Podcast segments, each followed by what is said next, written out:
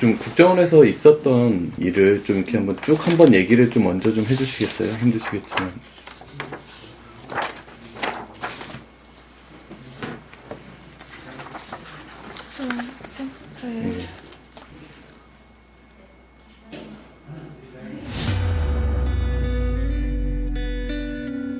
한 탈북자가 국정원에서 조사를 받다가 사망한 사실이 국정원이 꽤 난감해하고 있다라는 얘기를 아니면 그냥 비밀리에 붙일지. 거기 CCTV가 있었는데 녹화가 안 된다고 그러더라고요. 그 내막은 내가 얘기할 수가 없어요. 이게 뭐 자살인가요? 오, 예, 그런 거 그렇습니다. 국정원에서는 뭐라고 했는지 모르겠어요. 공식 기록에 나와 있는 이름이 한종수예요. 한종수 나와요. 네. 한준식이고요. 이거 일단 켜세요. 이거 오프 시키라고. 카메라는 지우셔야 되고 이동은 지금 하시면 안 돼요. 만약에 너무 공포스럽고 하니까 너무 힘들고 하니까 할 수 없이 호의심술 하게 되죠.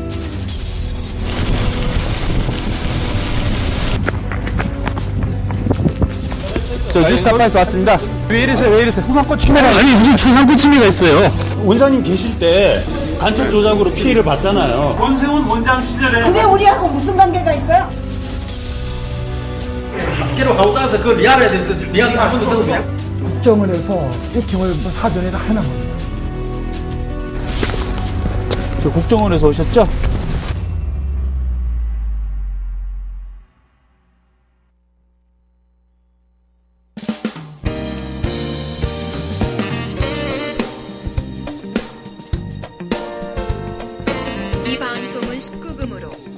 비속어와 욕설이 난무하는 노약자, 임산부, 청소년은 청취를 삼가주시기 바랍니다. 네, 여러분 반갑습니다. 어휴, 애기도 오셨네. 네네. 아, 진짜 너 애긴 괜찮냐? 우리 애기 왜? 아, 수족구병 걸렸는데. 요즘 유행이더라고, 수족구병이. 되게 많대더라. 네. 괜찮아졌어? 괜찮아졌어요. 다행이네. 많이들 오셨으니까 또 오늘 또 최 PD님 오셨으니까요. 재밌는 얘기 많이 들으시고요. 별로 재미가 없을 것 같은데 최 PD님 유머 감각이 없을 것 같아. 너 코바디스 못 봤구나. 아, 그래? 못 봤어, 못 봤어. 가겠습니다. 2박 4화 이 작가 이제 그 213번째 시간 시작하겠습니다.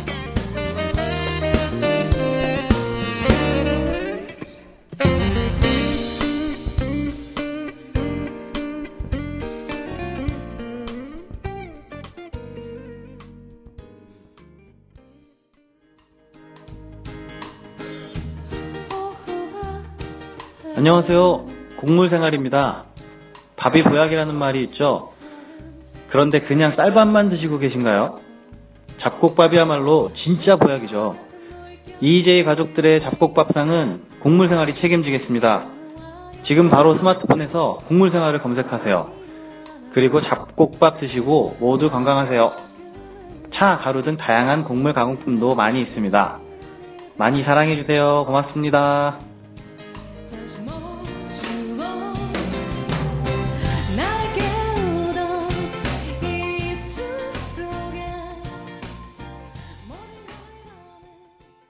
네, 지난주 212회 무능과 부도덕의 상징 KCIA. 아, 상당히 반응이 좋았습니다. 다운로드 수도 엄청 났고요.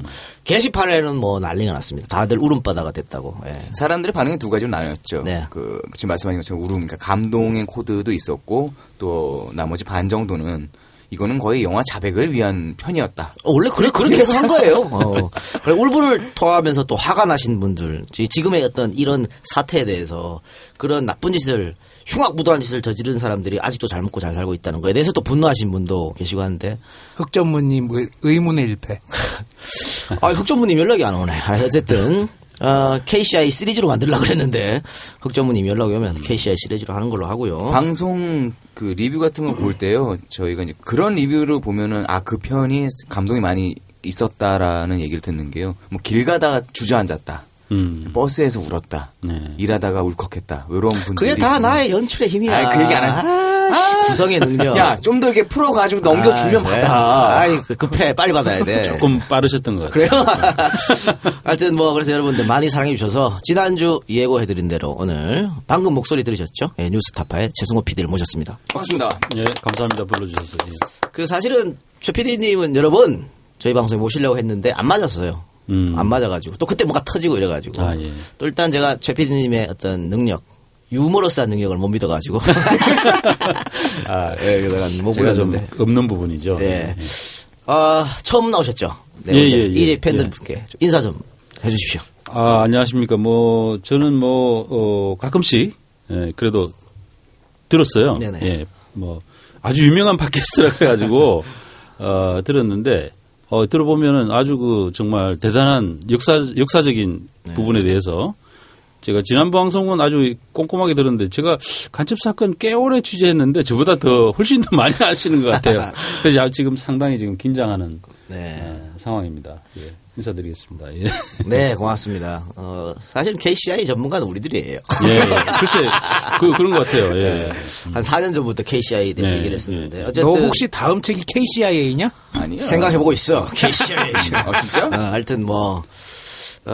여러분들 많이 사랑해서 고맙고 오늘 최 PD님 오셨으니까 사실은 서장 말대로 지난주에는 오늘 이 주제를 위해서 지난주에 군부를 뗀 거죠. 사실은 이 자백이라는 영화 꼭 많은 분들이 보셨으면 하는 생각에 저는 좀 안타까웠던 게 이거 뭐 너무 잘 만드신 다큐멘터리 영화지만 이게 사실은 다큐멘터리 영화가 아니고 네. 공중파, PD수첩 이런 데서 나왔어야 되는 게 아닌가. 그래서 모든 사람들이 볼 수 있게 네. 그렇게 해야 정상적인 국가가 아닌가 생각했는데 조금 아쉬워요. 이렇게 네. 영화로 만들어져서 어쨌든 많은 분들이 못 보신다는 게 아쉬워서 그래서 우리가 이게 조금 홍보해드려서 많은 분들이 볼 수 있도록 그랬으면 좋겠다는 생각인데 어떠십니까? 저의 이런 발언에 대해서.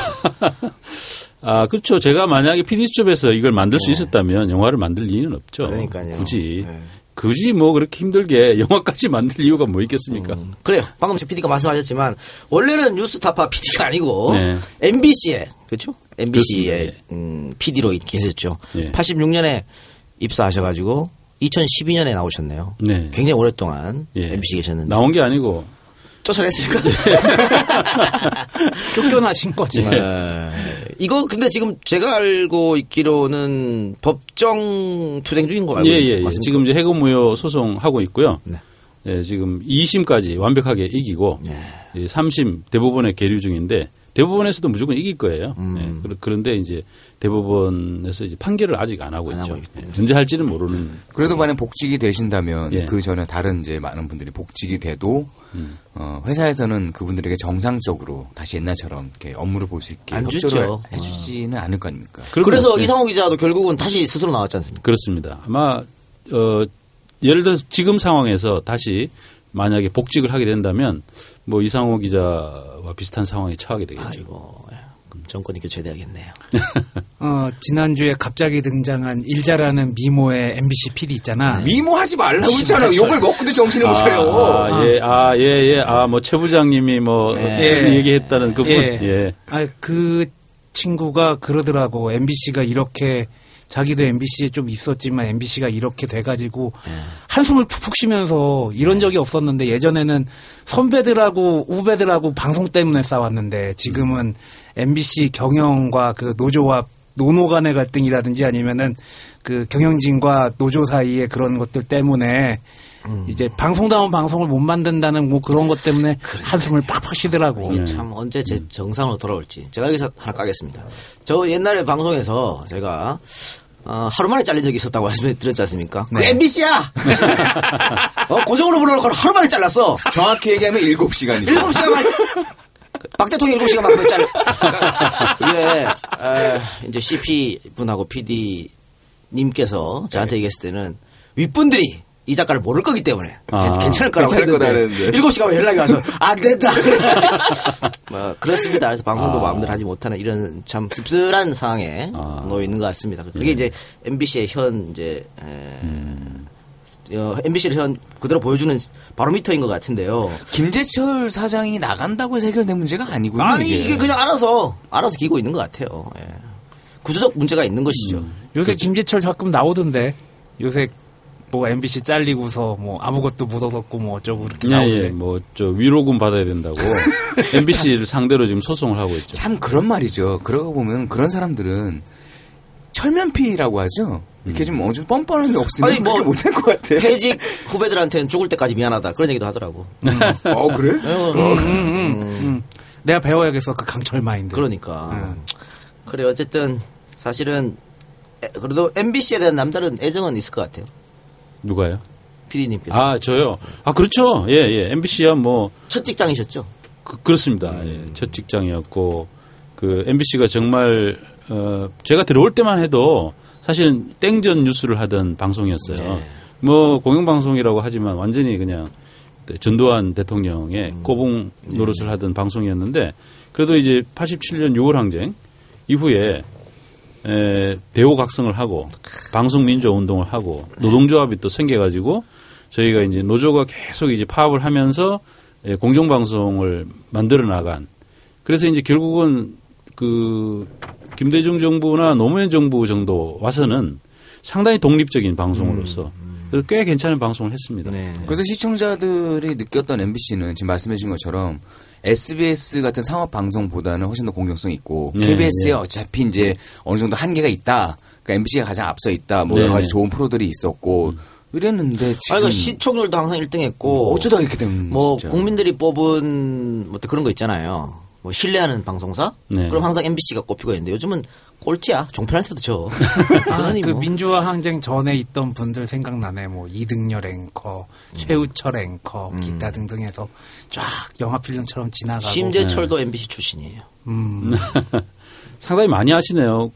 상당히 과거로 많이 거슬러 올라가시는데. 그러니까 시청각 자료들을 제가 잘 기억하는 편이라서. 아, 예. 그래서 사실은 최 PD님께서 여러 가지 굵직굵직한 거 많이 하셨습니다. 2005년대 황우석 사건을 파헤쳐가지고. 네. 아, 당시에 황우석은 그냥 어떻게 한국 사람으로 봤을 때 신이었었거든. 건드면 안 되는 존재 아닌가요? 그런 데가 있었단 말이야. 예, 예. 야 대단한 거. 또 2010년에는 검사와 스폰서. 네. 그분 이 검사 스폰서 했대 그 스폰서 한테 뭔가 받았다고 하는 검사분께서 이번에 또 새누리당 후보로 예 울산에서 그렇죠? 예, 출마했다가 안 됐죠 경선에서 떨어졌습니다. 그리고 2011년에 4대강 수심 6m의 비밀 이런 네. 거 어마어마 무시무시한 것을 만들었습니다만 뭐 그러거나 말거나 이제는 어렵게 됐네요. 이게 가슴 같은 데다가 철판 같은 거 깔고 다니세요 혹시? 아니요, 뭐 그런 건 아니죠.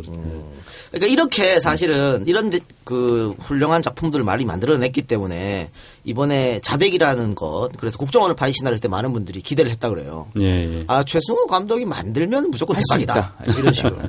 그래서 저도 뭐 반신반의로 영화를 봤습니다만은 아우 깜짝 놀랐습니다. 깜짝 놀랐고. 그날 뭐 이 박사도 또 뭐 우리 뭐 신PD도 같이 봤습니다만 영화가 끝나고 엔딩 자막이 올라가는데도 네. 아무도 움직이질 않아. 소리도 안 내. 그래서 영화불이 켜지니까 그때 가서 박수를 치더라고. 네. 그 정도로 어마무시한 작품이다. 그래서 여러분들 꼭 보셔야 될 것 같은데 많은 분들이 보게 하려면 아무래도 좀 멀티플렉스에 걸려야 되지 않겠습니까? 그렇습니다. 예, 예. 지금 그게 지금 불가능하다고 판단하시고 계시죠? 이대로는 좀 어렵지 않겠나 해가지고 지금 이제 나름의 전략을 좀 세워서 하고 있는 게 이제 펀딩을 하고 있는 거죠. 펀딩을 하면 어떻게 달라지는 거죠? 펀딩을 하면은 이제 미리 이제 관객을 어떻게 보면 티켓을 예약하는 것처럼 네. 날짜를 정하지 않은 티켓을 예약하는 거라고 생각하시면 될 것 같은데요. 그렇게 이제 몇만 명 정도가 저기 이 영화를 보겠다 해서 돈을 내고 예약을 하면 이만큼 많은 관객들이 있다 하면서 이제 저희가 이제 멀티플렉스 영화관들을 대관을 해가지고 이제 거기서 이제 시사회들을 쫙 하는 거죠.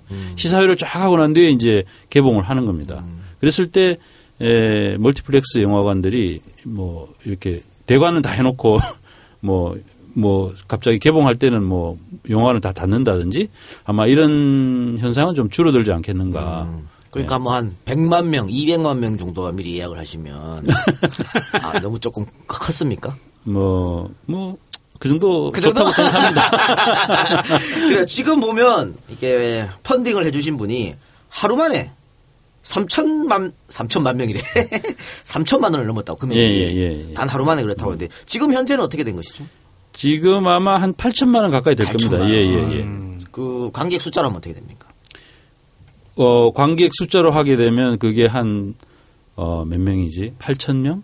만원 정도 잡으면 되겠군요. 8,000명? 예, 예. 그리고 이분들이 만약에 이렇게 펀딩을 해주시면 자막이 올라갑니까? 예, 자막이 다 올라갑니다. 펀딩해주신 이름? 예, 그렇습니다. 예. 아, 그렇군요. 예. 꼭 필요한 것 같은데 어떻게 해야 되죠? 펀딩에 나도 참여하고 싶다. 이런 예, 분들. 다음에서 가서 이제 스토리펀딩이라는 게 있어요. 다음에.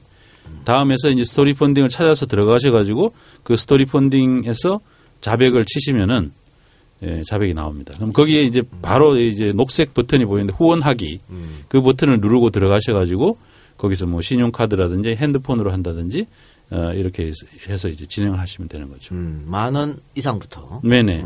티켓 가격이 10,000원이면은 이제 한 장. 한 장. 예. 그렇죠? 예. 예. 그렇게 했으니까 여러분들의 많은 성원 부탁드리겠습니다. 지금 저희 방송 전까지 한 8,000만 원 정도 됐다니까. 예. 예.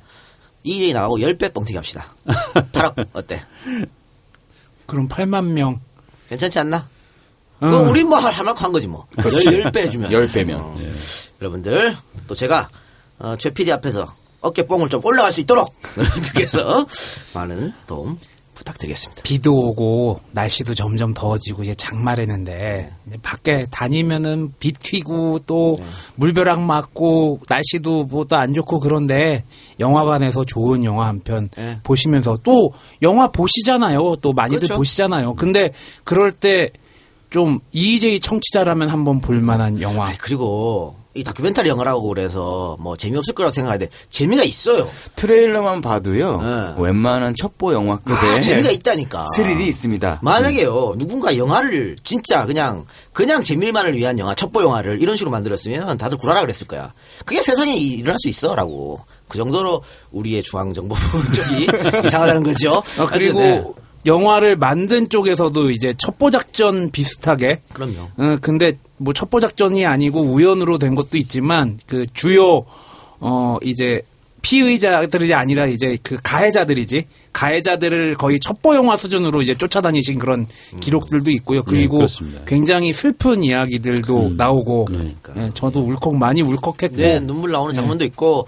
저희가 지난주에 방송했던 거기에 나오시는 분들도 이제 주인공으로 나오십니다. 그러니까 저 분들의 아픔들 아마 고스란히 우리가 느낄 수 있을 것 같아요. 특히 지난주 방송에서 이 박사가 마지막에 그 이야기 읊었던 이철 선생의 이야기. 이철 선생님 또 오늘 어젠가 만나셨다면서요? 오늘 만나 뵙고 왔습니다. 예. 예, 그분의 이야기도 나오니까 여러분들 많은 성원 또 응원 부탁드리겠습니다. 자, 그럼 광고 듣고 와서 본격적으로 셰피리아 이야기 나눠보도록 하겠습니다. 깜찍한 놈들의 끔찍한 전쟁이 시작된다. 먹거나 먹히거나 포 카카오. 칼질하고 총질하는 게임은 이제 그만. 지겨운 자동사냥 게임도 물러나라. 본격 수중 서바이벌 대난투 게임 먹거나 먹히거나. 30초면 배우고 자투리 시간 5분으로 재밌게 즐길 수 있습니다. 리그 오브 레전드를 능가하는 짜릿한 손맛. 한번 잡아먹히면 강력하게 재시작. 3월 셋째 주 카카오 게임 인기 순위 1위, 구글 플레이 신규 게임 순위 1위. 네이버나 다음 카카오 그리고 구글 플레이에서 먹거나 먹히거나를 검색하세요.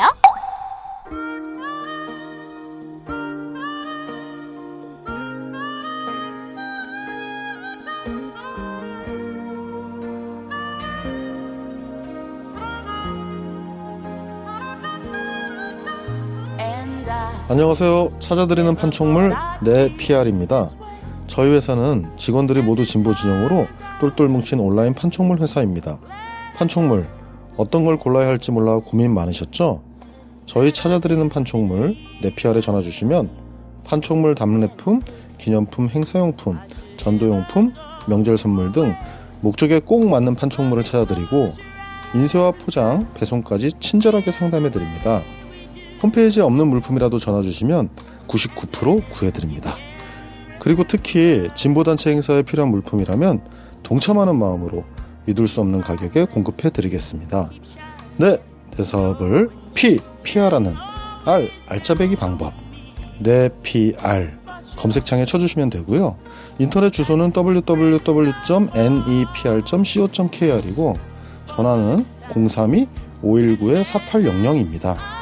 참 홈페이지 게시판에 응원 댓글을 남겨주시면 추첨을 통해 소정의 상품도 보내드리겠습니다. 감사합니다.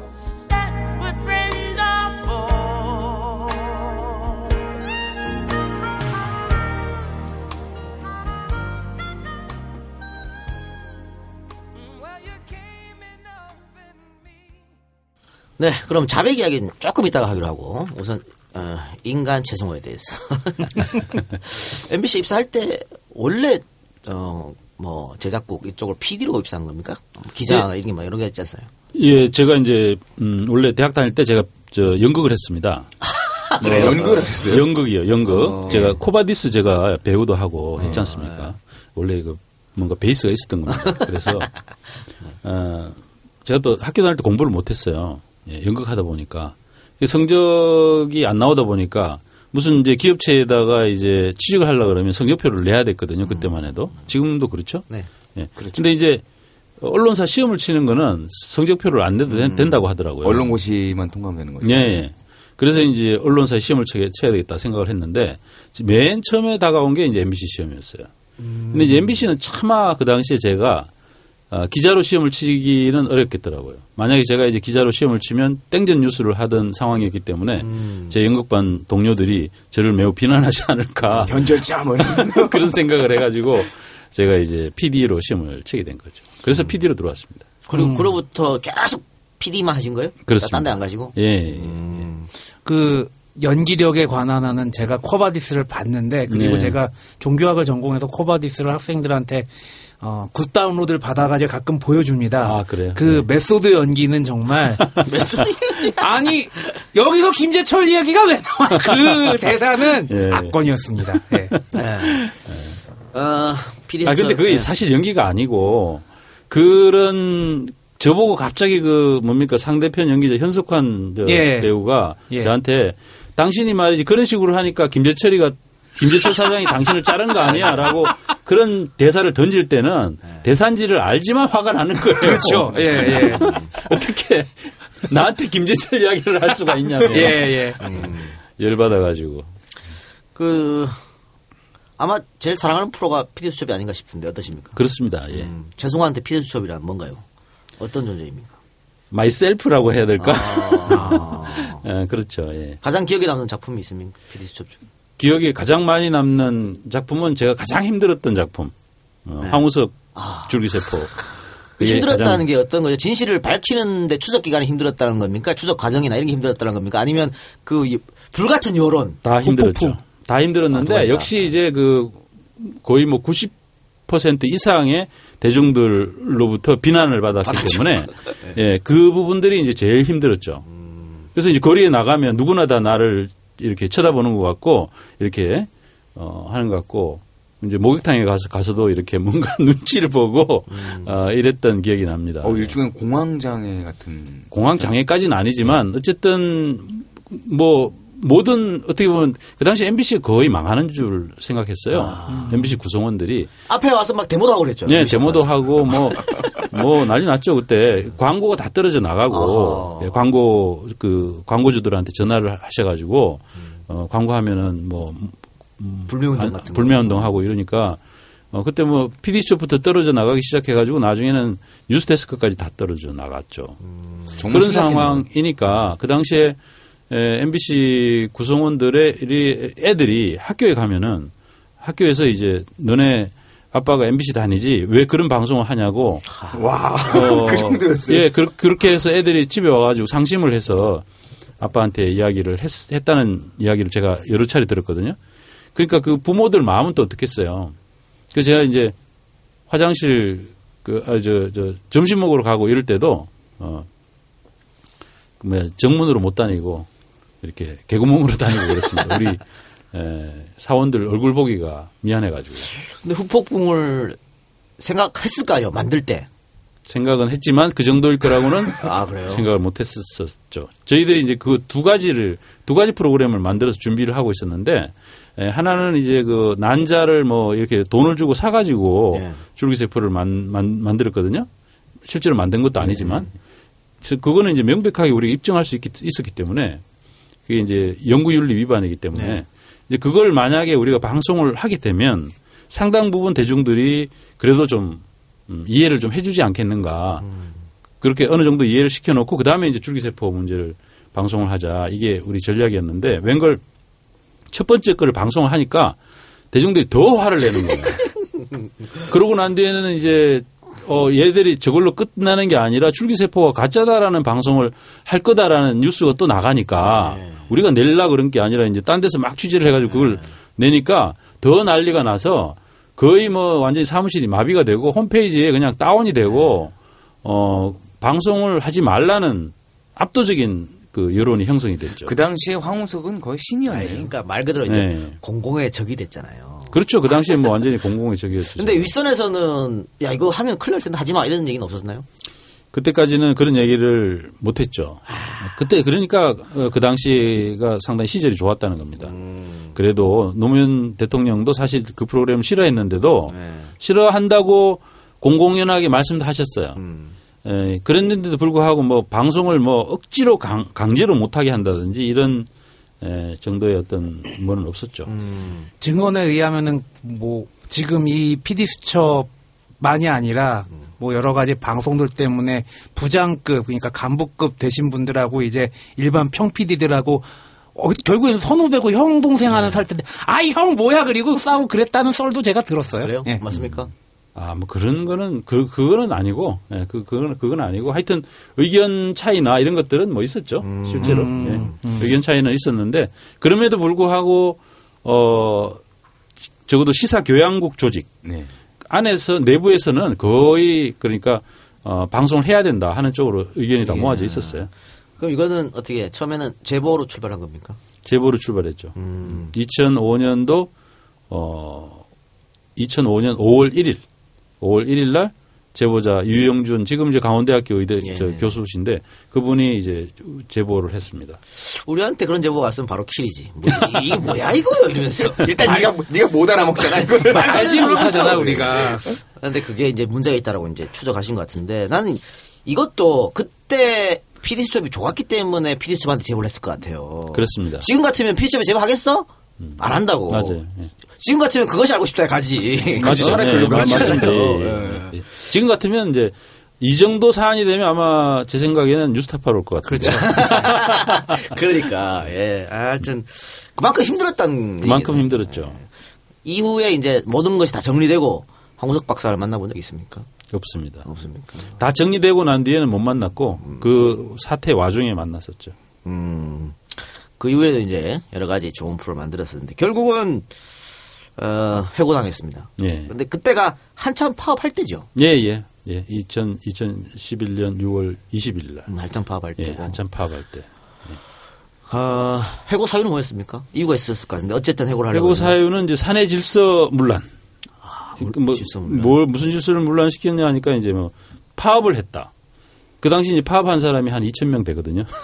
그 중에 한 명으로서 파업했다는 게 이유였습니다. 아, 난 또 여기 직장 질서 문란이라고 그래가지고 직장 내에서도 연애를 하셨나 뭐 이런 생각을 했더만 꼭 너 같은 생각을 하시라니까. 문란이라고 하잖아 문란. 그런 걸 줄 알았더만. 직장 내에서 연애를 했던 것도 사실이에요. 아 그래요?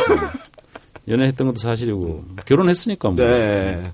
근데 그렇게 해서 문란으로 해서 해고 통보를 했는데 그래도 이때 당시에 뭐 박근혜 후보, 문재인 후보 다들 대통령 선거가 끝나면 MBC 사태를 정상화하겠다 이런 얘기를 많이 했었잖아요. 예예예. 더구나 뭐 박근혜 후보 같은 경우에는 파업을 끝내고 복귀를 할 경우에는 자기가 이제 김재철 문제에 대해서 해결해주겠다라는 그런 약속도 약속까지. 했죠. 예. 그런데 그냥 백지 수표가 됐네요. 완전히 뭐. 예, 깔아뭉개죠. 예. 뭔데? 근데 참 지금 생각해보면 저는 이제 그 얘기를 할 때마다 제 아내가 저를 비웃어요. 그러니까 제가 굉장히 박근혜 대통령에 대해서 그전에도 상당히 비판적인 그런 사람이었는데도 불구하고 그 당시에 자기가 들었을 때는 제가 그런 약속을 했다는 얘기를 하면서 상당히 거기에 이제 신뢰도를 부여하더라는 거죠. 그러면서 저를 막 비웃는 거예요. 그럴 줄 몰랐느냐며. 예, 그런 얘기를 들으면서 참 저는 야단을 맞아도 싸다 하는 생각도 드는데 그러면서도 그분이 신뢰의 정치인이라는 그 이미지를 강조하면서 계속 유지하려고 하는 거 보면 참 뭐랄까 뭐라고 해야 될지 정말 자기한테 유리할 때만 신뢰 찾으시죠 그분은. 근데 그렇게 돼서 뭐 최 PD님뿐만 아니고 여러 사람이 해고됐지 않습니까? 그렇습니다. 근데 우리가 최승호 PD는 뭐 뉴스타파를 통해서 자주 이제 뵐 수 있는데 다른 분들 해고당하시고 아직 복직이 덜 안 되신 분들은 어떻게 사시는지 경제고도 좀 있을 것, 생활고도 좀 있을 것 같아요. 아 생활고는요 없습니다. 네. 생활고는 없어요. MBC 노조에서 생활비는 이제 다 다행스러워. 예, 부담을 하기 때문에 MBC는 뭐 그래도 굉장히 튼튼한 노동조합이죠. 그리고 내부 결속력도 강하고 깨끗한 노조고 그러니까 이제 그런 면에서는 이제 누군가 앞에서 이게 싸웠을 때 피해를 본 경우에는 끝까지 이렇게 지켜주는 그런 게 이제 전통으로 되어 있습니다. 그래서 그 문제는 이제 큰 뭐 저기는 없지만 어쨌든 이제 오랫동안 그 몇 년에 걸쳐서 자기가 해야 되는 어떤 천직에서부터 그렇죠. 떨어져 나가서 있는 상황이기 때문에 인생에는 상당히 큰 영향을 주겠죠. 그래도 그렇죠. 그럼에도 불구하고 보면 다들 자기 하고 싶은 일을 찾아서 다들 열심히 하고 있어요. 단순히 생활비가 온다고 해서 삶이 그게 0이 되는 게 아니잖아요. 예, 예, 예. 어떤 일을 하고 있습니까 구체적으로? 뭐 우리 박성제 기자 같은 경우에는 스피커를 만드는 디자이너 및 그 사장이 돼 있고요. 아, 그래요? 예, 예. 그룹의 스피커라고 굉장히 유명합니다. 예, 그래서 드라마에서도 그 스피커 갖다가 이렇게 많이 하고요. 예, 굉장히 디자인이 아주 독특해서 굉장히 나름 유명한 스피커 회사가 벌써 됐습니다. 몇 년 만에. 근데 본인이 예전에 했던 거하고는 전혀 다른 업종으로 하셨는데. 그러니까 그 친구도 해고가 안 됐으면은 자기한테 그런 재능이 있었다는 걸 몰랐겠죠. 그렇군요. 네. 그런데 하여튼 최승호 PD는 뉴스타파로. 예, 예. 최 PD가 뉴스타파를 직접 만드셨습니까? 아닙니다. 저는 이제 뉴스타파가 만들어진 후에 들어왔죠. 이제 2012년 대통령 선거 이후에 그래서 저는 뭐 그러니까 처음에 사실 해고가 됐을 때는 뭐라고 해야 될까 그 심각하다는 생각을 그때까지는 좀 덜했어요. 왜냐하면 너무 어처구니도 없고 뭐 있을 수 없는 그런 일이었다라고 생각을 했기 때문에 아마도 곧 이 문제가 곧 해결되지 않겠는가 이런 생각을 사실 했거든요. 비현실적이다라는 말씀. 예, 예. 너무 좀 약간 비현실적인 상황이라서 네. 잘 믿기지도 않고 이런 말도 안 되는 상황이 오래 가겠는가라는 그런 생각을 했죠. 역시 사람도 잘 못 보고 앞날도 잘 못 보네요. 글쎄 말입니다. 진짜 맞아요. 아, 정말. 근데 뉴스타파에 합류하겠다 이 생각을 어떻게 하신 거예요? 그런데 이제 아까 말씀하신 것처럼 이제 박근혜 후보도 약속을 안 지켰고 약속을 안 지키고 있는 상황에서 이제 대통령 선거에서 박근혜 대통령 당선자가 되면서 상당히 이제 언론의 암흑기가 길어질 거다라는 생각을 하게 됐고 그래서 이제 이 긴 세월을 다시 언론인으로 돌아가서 살아야 되겠다 그런 생각을 했죠. 보니까 제가 그 자백이라는 영화를 보니까 네. 국내에서만 이제 뭐 탐사 취재를 하신 게 아니고 네. 해외 예, 예. 중국에도 가시고 예, 예. 일본에도 가시고 또 몇 차례씩이나 예. 하셨는데 딱 보는 순간 아, 저 돈이 많이 들 텐데 뉴스타파 재정이 탄탄하나 이런 생각이 계속 들었어요. 역시 돈에 대해서 조금 야 우리 이제 죽을 지경이잖아요. 그런 생각을 계속 했는데 예. 저와 같은 생각을 많은 분들이 하실 것 같아요. 어떻습니까 실제적으로? 예, 저희는 뭐 그래도 한 후원을 해주시는 후원자분들이 한 36,000명 정도 되시는데. 예, 그분들의 후원을 통해서 뭐 그 정도 취재는 할 수 있는 상황이죠. 예. 어떻게 하면 후원금 낼 수 있죠? 아, 저희 이제 홈페이지에 오시면은 홈페이지에서 그 후원하기 예, 거기에 있습니다. 버튼이 보이면 그 안에 들어가서 또 이렇게 하실 수 아주 있습니다. 아주 소액부터 마음대로 할 수 있는 것이죠. 예, 예, 예. 예, 예. 그 왜냐하면 뉴스타파가 뉴스타파라는 새로운 매체가 만들어지고 그 동안 정말 특종이라는 걸 여러 번 하셨어요. 예, 예. 그러니까. 이 지상파 매체라든가 혹은 신문 매체에서 안 받았을 수 없을 정도의 네. 어떤 그런 거. 아니면 이게 특종이 아니었으면 다들 안 받았으려고 그랬을 거예요. 자존심도 상하고. 근데 안 받았을 수가 없어. 워낙 거대한 특종이었기 때문에 그래서 다 받았었습니다. 네. 꽤 많이 인용을 하더라고요. 그럼요. 네. 대표적인 게 그거 뭐야. 버진 페이퍼 컴퍼니? 페이퍼 컴퍼니. 네, 버진 아일랜드. 네, 네. 그죠?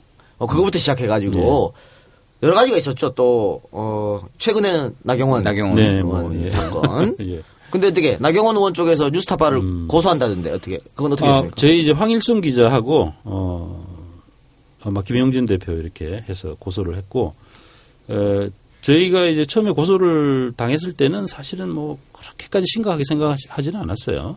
왜냐하면 저희가 사실 뭐 근거 없이 보도한 것도 아니고 근거가 다 있어서 이제 그 뭐 부정 입학 의혹에 대해서 보도를 했던 것이고 심사위원도 저희가 취재를 해서 그 심사위원이 이제 문제 제기를 처음 시작해서 보도를 하게 된 것이고 그런데 이제 저희가 이제 나경원 의원을 찾아가서 질문을 여러 차례 했는데도 불구하고 나경원 의원은 끝까지 답변을 안 했습니다. 답변을 안 해놓고는 이제 고소를 하는 거예요. 우리가 명예훼손을 했다고. 근데 이제 그런 정도 되면 사실은 저희들이 볼 때는 명예훼손죄를 구성하지 않는다고 보거든요. 이제 그런데도 불구하고 검찰에서 기소를 했죠.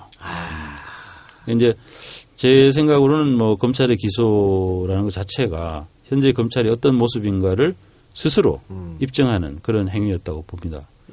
그 어제 이제 그 첫 번째 재판이 열렸어요. 네, 황 기자님 쭉 들어오시더라고요. 예, 우리 황일순 기자가 갔다 왔는데, 보통은 이제 그 검사들이 기소를 일단 하고 나면 수사검사가 하는 게 아니라 이제 공판 유지는 공판 담당 검사들이 하는데 어제는 그 수사검사까지 나와가지고 같이 이렇게 했다고 하더라고요. 아, 의지를 보여줬네요. 네네.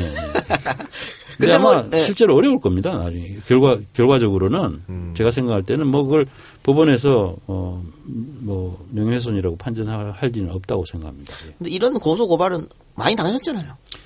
뭐 사실 많이 당했다기보다는 별로 안 당했어요. 아 그래요? 네. 생각보다 별로 안 당하셨다고요? 생각보다가 아니라 거의 안 당합니다. 아 저거 건들어봐야 골 때린다 이런 생각을 하거든요. 아, 야, 다 우리랑 동급으로 오지 마. 그럴 수 있을 것 같은데. 아니, 왜냐하면 그 고소를 해도 이제 어차피 지기 때문에 진다라는 생각을 하면서 하기 때문에 그렇게 뭐 무모하게 하진 않아요. 부담감을 느끼기 위해서 압박, 고소 자체가 압박인 것이죠. 고소 자체가 압박인데 그걸 고소한다고 해서 우리가 뭐 압박감을 느끼는 것도 사실 아니고. 괜히 나중에 저기 지면은 무혐의 처분 난다거나 재판까지 간다 하더라도 결국은 질 텐데 지고 나면은 자기네만 쪽팔리죠. 그러니까 비유하면은 방우영 우리가 했었잖아요. 방우영 만약에 조선일보 고발하면 우리는 방상훈도 한다. 방상훈 받아칠 거야 우리는. 네. 못 하고 있잖아. 그래요. 하나만 더 여쭤보겠습니다. PD수첩 만드실 때는 그래도 MBC라는 거대한 뒷백이 있어서 네. 제작 환경은 굉장히 좋았을 것 같아요. 근데 이제 뉴스타파로 오셔가지고는 거의 이제 뭐 예전 같으면은 다른 사람한테 맡기를 또 다 본인이 해야 될 거고 네. 제작 환경은 많이 안 좋을 것 같은데 어떠세요? 뭐 그런 면은 있죠. 뭐 지금 예를 들어서 이제 뭐 하면은 뭐 대중교통 수단 타고 다니면서 취재하기도 하고 운전을 제가 직접 할 때도 네. 있고 제 카메라 하는 후배랑 저랑 딸랑 둘이서 다니면서 찍기도 하고 저 혼자 나가서 핸드폰으로 찍을 때도 있고. 그러니까 아무래도 이제 힘들죠. 그런 면에서는. 육체적으로는 힘드는 건데, 이제 그렇지만은 그보다 훨씬 더 큰, 사실은, 훨씬 더 큰 좋은 게 있습니다. 왜냐하면, 이 취재를, 어떤 취재를 할지에 대해서, 스스로 제한을 두지 않는다는 거죠. 무엇이든지 다 취재할 수 있다. 언제, 어떤 거라도.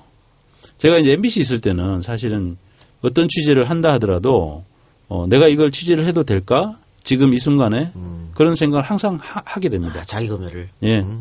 또 어떤 아이템을 정하면 그다음에 아이템을 정해서 취재를 해나가는 과정에서도 고민을 많이 하면서 하죠. 내가 여기 가서 이 사람을 이렇게 취재를 했을 때 이게 MBC에 어떻게 전달이 될까 이런 생각을 항상 합니다. 지금은 이제 그런 생각 안 해도 되죠. 그리고 그때는 그 규모가 좀 있기 때문에 취재 동선이나 움직이는 인원들 당연히 네, 플랜에 따라 다 같이 움직이잖아요. 네, 네. 여론도 제약도 있을 거고. 네. 저런 건 없어요? 예전에 어디서 왔어요? MBC 기자입니다. 네, 네. 근데 뉴스타파에서 왔습니다. 그러면 그게 뭐야? 어디요? 그리고 막 혹시 그 취재 대상이 되는 사람들이 MBC PD수첩에서 왔습니다라고 할 때랑 뉴스타파에서 왔습니다라고 할 때랑 대하는 태도가 다르다든지. 완전히 다르죠. 아, 그러니까 있을 것 같아 그런 거. 네, 완전히 다릅니다. 나경원 의원 같은 경우도 만약에 PD수첩에서 자기를 찾아와 가지고 취재했다 그러면 아마 그런 식으로 완전히 답변을 하지 않고 그 여러 차례 갔는데도 끝까지 완전히 쌩까버리는 이런 식으로는 안 했을 겁니다. 어떤 식으로라도 리액션이 나오든지 네, 어떤 식으로든 리액션 물론 MBC 같았으면은 그 아이템을 할 수가 없었겠죠. 아, 성립이 안 되는군요. 네, 그렇지만 만약에 했다면 아마 그렇게 대하지는 못했겠죠. 그런 걸 보시면은 어떠세요? 그런 상대방의 태도를 보시면은 개의치는 않으실 것 같은데 그런 거는 이제 극복을 해야죠. 뭐 예, 이제 이런 것도 있습니다. 예를 들어서 이제 제가 잘렸잖아요. 잘리고 난 뒤에 뉴스타파로 들어와서 맨 처음에 했던 게 4대강 수심 6m의 투우라 4대강 수심 6m의 비밀 투우라는 걸 했습니다. 제가 이제 PD수첩을 할 때 4대강 수심 6m의 비밀을 했고 그때도 다 못하고 미진하게 남겨놨던 거를 뉴스타파에 와가지고 투를 했어요. 투를 하면서 제일 마지막에 취재했던 게 이명박 대통령입니다. 그래서 이명박 대통령이 퇴임을 할 때 논현동 사저로 돌아가는 장면을 제가 취재를 하러 가가지고 보니까 경호가 약해요. 경호가 허술해. 그래가지고 제가 즉석에서 이명박 대통령을 환영하는 사람들 쫙 줄 서갖고 있는데 거기 이제 쓱 끼어들어가지고 있다가 대통령이 오시길래 제가 이제 악수를 하고 반갑게 악수를 하면서 제가 이제 갑자기 쓱 나타나는 거죠. 이제 4대강 수심 6m 대통령께서 지시하셨습니까? 이렇게 물었거든요. 네. 제가 몇 년 동안 묻고 싶었던 질문이었어요. 그렇게 묻고 이제 이 양반 결국은 이제 허허하면서 뭐 나중에 이야기하자고 하면서 이렇게 당황하면서 지나갔는데 어쨌거나 사실상 대온하를 지시했던 그 장본인한테 그 질문을 던진 거죠. 던진 거고 그 던진 장면을 촬영을 해가지고 제가 이제 그걸 다큐멘터리를 방송을 했단 말이죠. 이런 방송은 제가 MBC에 있었다면 죽었다 깨어나도 못하는 방송입니다. 아예 스스로, 한계를 짓고 그런 취재는 하지 않겠죠. 만약에 제가 그런 취재를 했다 하더라도 그게 방송에 나가지는 않았겠죠. 훨씬 더 자유롭다. 훨씬 자유로운 취재. 환영 인파 속에서 숨어서 갑자기 나타나지도 않았을 거죠. 예. MBC에 계셨다. 그 남 당시키는 거 전문인 것 같아요. 이번에 자백 보면 김기춘 전 실장한테 쓱 나타나.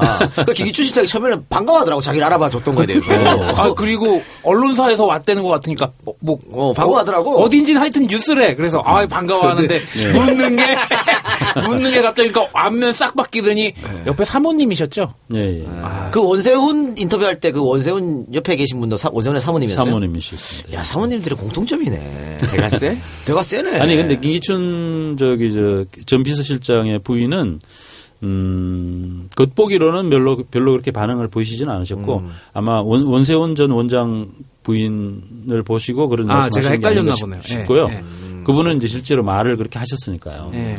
왜 우리한테 그런 얘기를 하냐고. 우리라는 단어를 쓰셨어요. 원세훈 네. 자기 남편과 자기를 묶어서 왜 우리한테. 제가 이제 유성 씨한테 사과를 해야 되는 거 아니냐고 그렇죠. 질문을 던진 거거든요. 네. 그랬을 때 왜 우리한테 그 얘기를 하느냐 이렇게 얘기를 한 거예요. 누구한테 물어봐 그거를. 혹시 사모님도 국정원 직원이신가? 그러니까 아마 그분은 거의 뭐 국정원 부원장쯤 그러니까. 이렇게. 그럼 그걸 뭐 이 박사한테 물어볼까? 당연히 자기들한테 물어봐야지.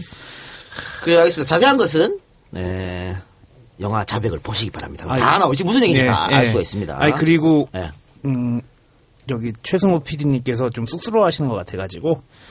NEWSTAPA.org 뉴스타파.org 들어가시면은 진실의 수호자가 되어주세요. 여러분의 후원이 세상을 바꾸는 힘이 됩니다. 정기 후원, 일시 후원, 페이팔도 되네요. 예, 후원하실 수 있습니다. 감사합니다. 솔직히 말씀드려서 이재인 후원하실 필요 없습니다. 저기 뉴스타파 가서 후원하시기 바랍니다. 우리는 지금 충분히 가능하니까 뉴스타파에 가서 더더욱 좀 숨겨져 있는 진실들 좀 파헤치라고. 예, 예. 사실 우리는 노력이 국회 도서관가 갖고 죽치고 앉아 있는 거거든요. 그 돈 얼마 안 들어요.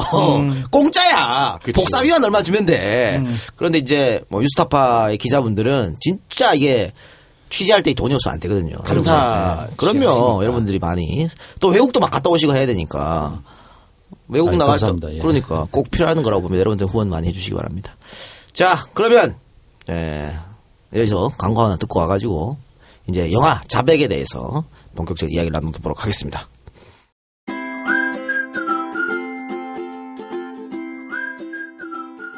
반복되는 일상에서 벗어나 활력을 되찾고 싶으신가요? 한국에서 5시간 떨어진 베트남의 오아시스, 웅장한 산과 한적한 바다가 있는 다낭, 발리 세부 노노. 색다른 동남아를 맛보세요. 2016 숨겨진 인기 여행지 1위에 빛나는 베트남의 다낭. 신비로운 원숭이산을 뒤로하고 아름다운 백사장의 미케비치를 마주보고 있는 다낭에서 진한 베트남의 정취를 느낄 수 있습니다.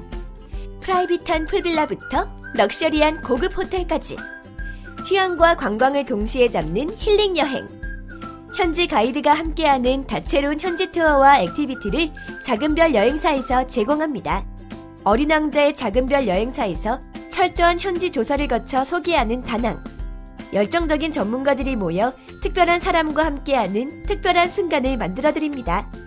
작지만 선명하게 빛나는 작은별 여행사와 함께 다낭으로의 힐링 여행을 떠나시는 건 어떤가요? 검색창에서 작은별 여행사를 검색하세요.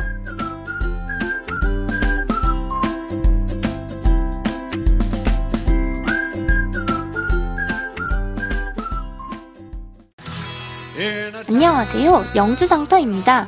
오늘은 이 작가님의 고향 안동, 바로 옆 동네 영주에서 생산한 사과즙을 소개해드리려고 합니다. 소백산 국립공원 지대에서 재배된 청정사과 100%로 만든 사과즙이라 맛이 참 좋습니다. 무색소, 무방부제, 무설탕, 몸에 좋지 않은 건 하나도 들어있지 않은 순수 사과즙입니다. 날씨가 더워지면서 입맛도 별로인 요즘에 상큼한 사과즙 한 잔으로 아침을 시작하시는 건 어떠세요? 이제 곧 다가올 휴가철을 맞아 다이어트를 생각하시는 분들에게도 강추합니다. 여러분에게 자신있게 권해드립니다. 네이버에서는 영주장터 검색하시면 사과즙뿐만 아니라 소백산 청정지역에서 재배한 농특산물을 직거래 가격으로 만나보실 수 있습니다. 주문전화 010-2547-3287, 주문시 EJ라고 적어주시면 덤덤덤도 드립니다. 네, 오늘 광고는 몸에 좋은 사과즙, 그것도 우리 동네네 영주에서 생산된. 사실 영주의 사과 굉장히 유명합니다. 소백산의 어떤 아주 좋은 전기를 받아가지고 아주 맛있어요. 영주에서 자랑하시는 게 뭐뭐 있어요? 인삼 그리고 사과. 그리고 또 이 작가. 이렇게. 그 정도지 뭐.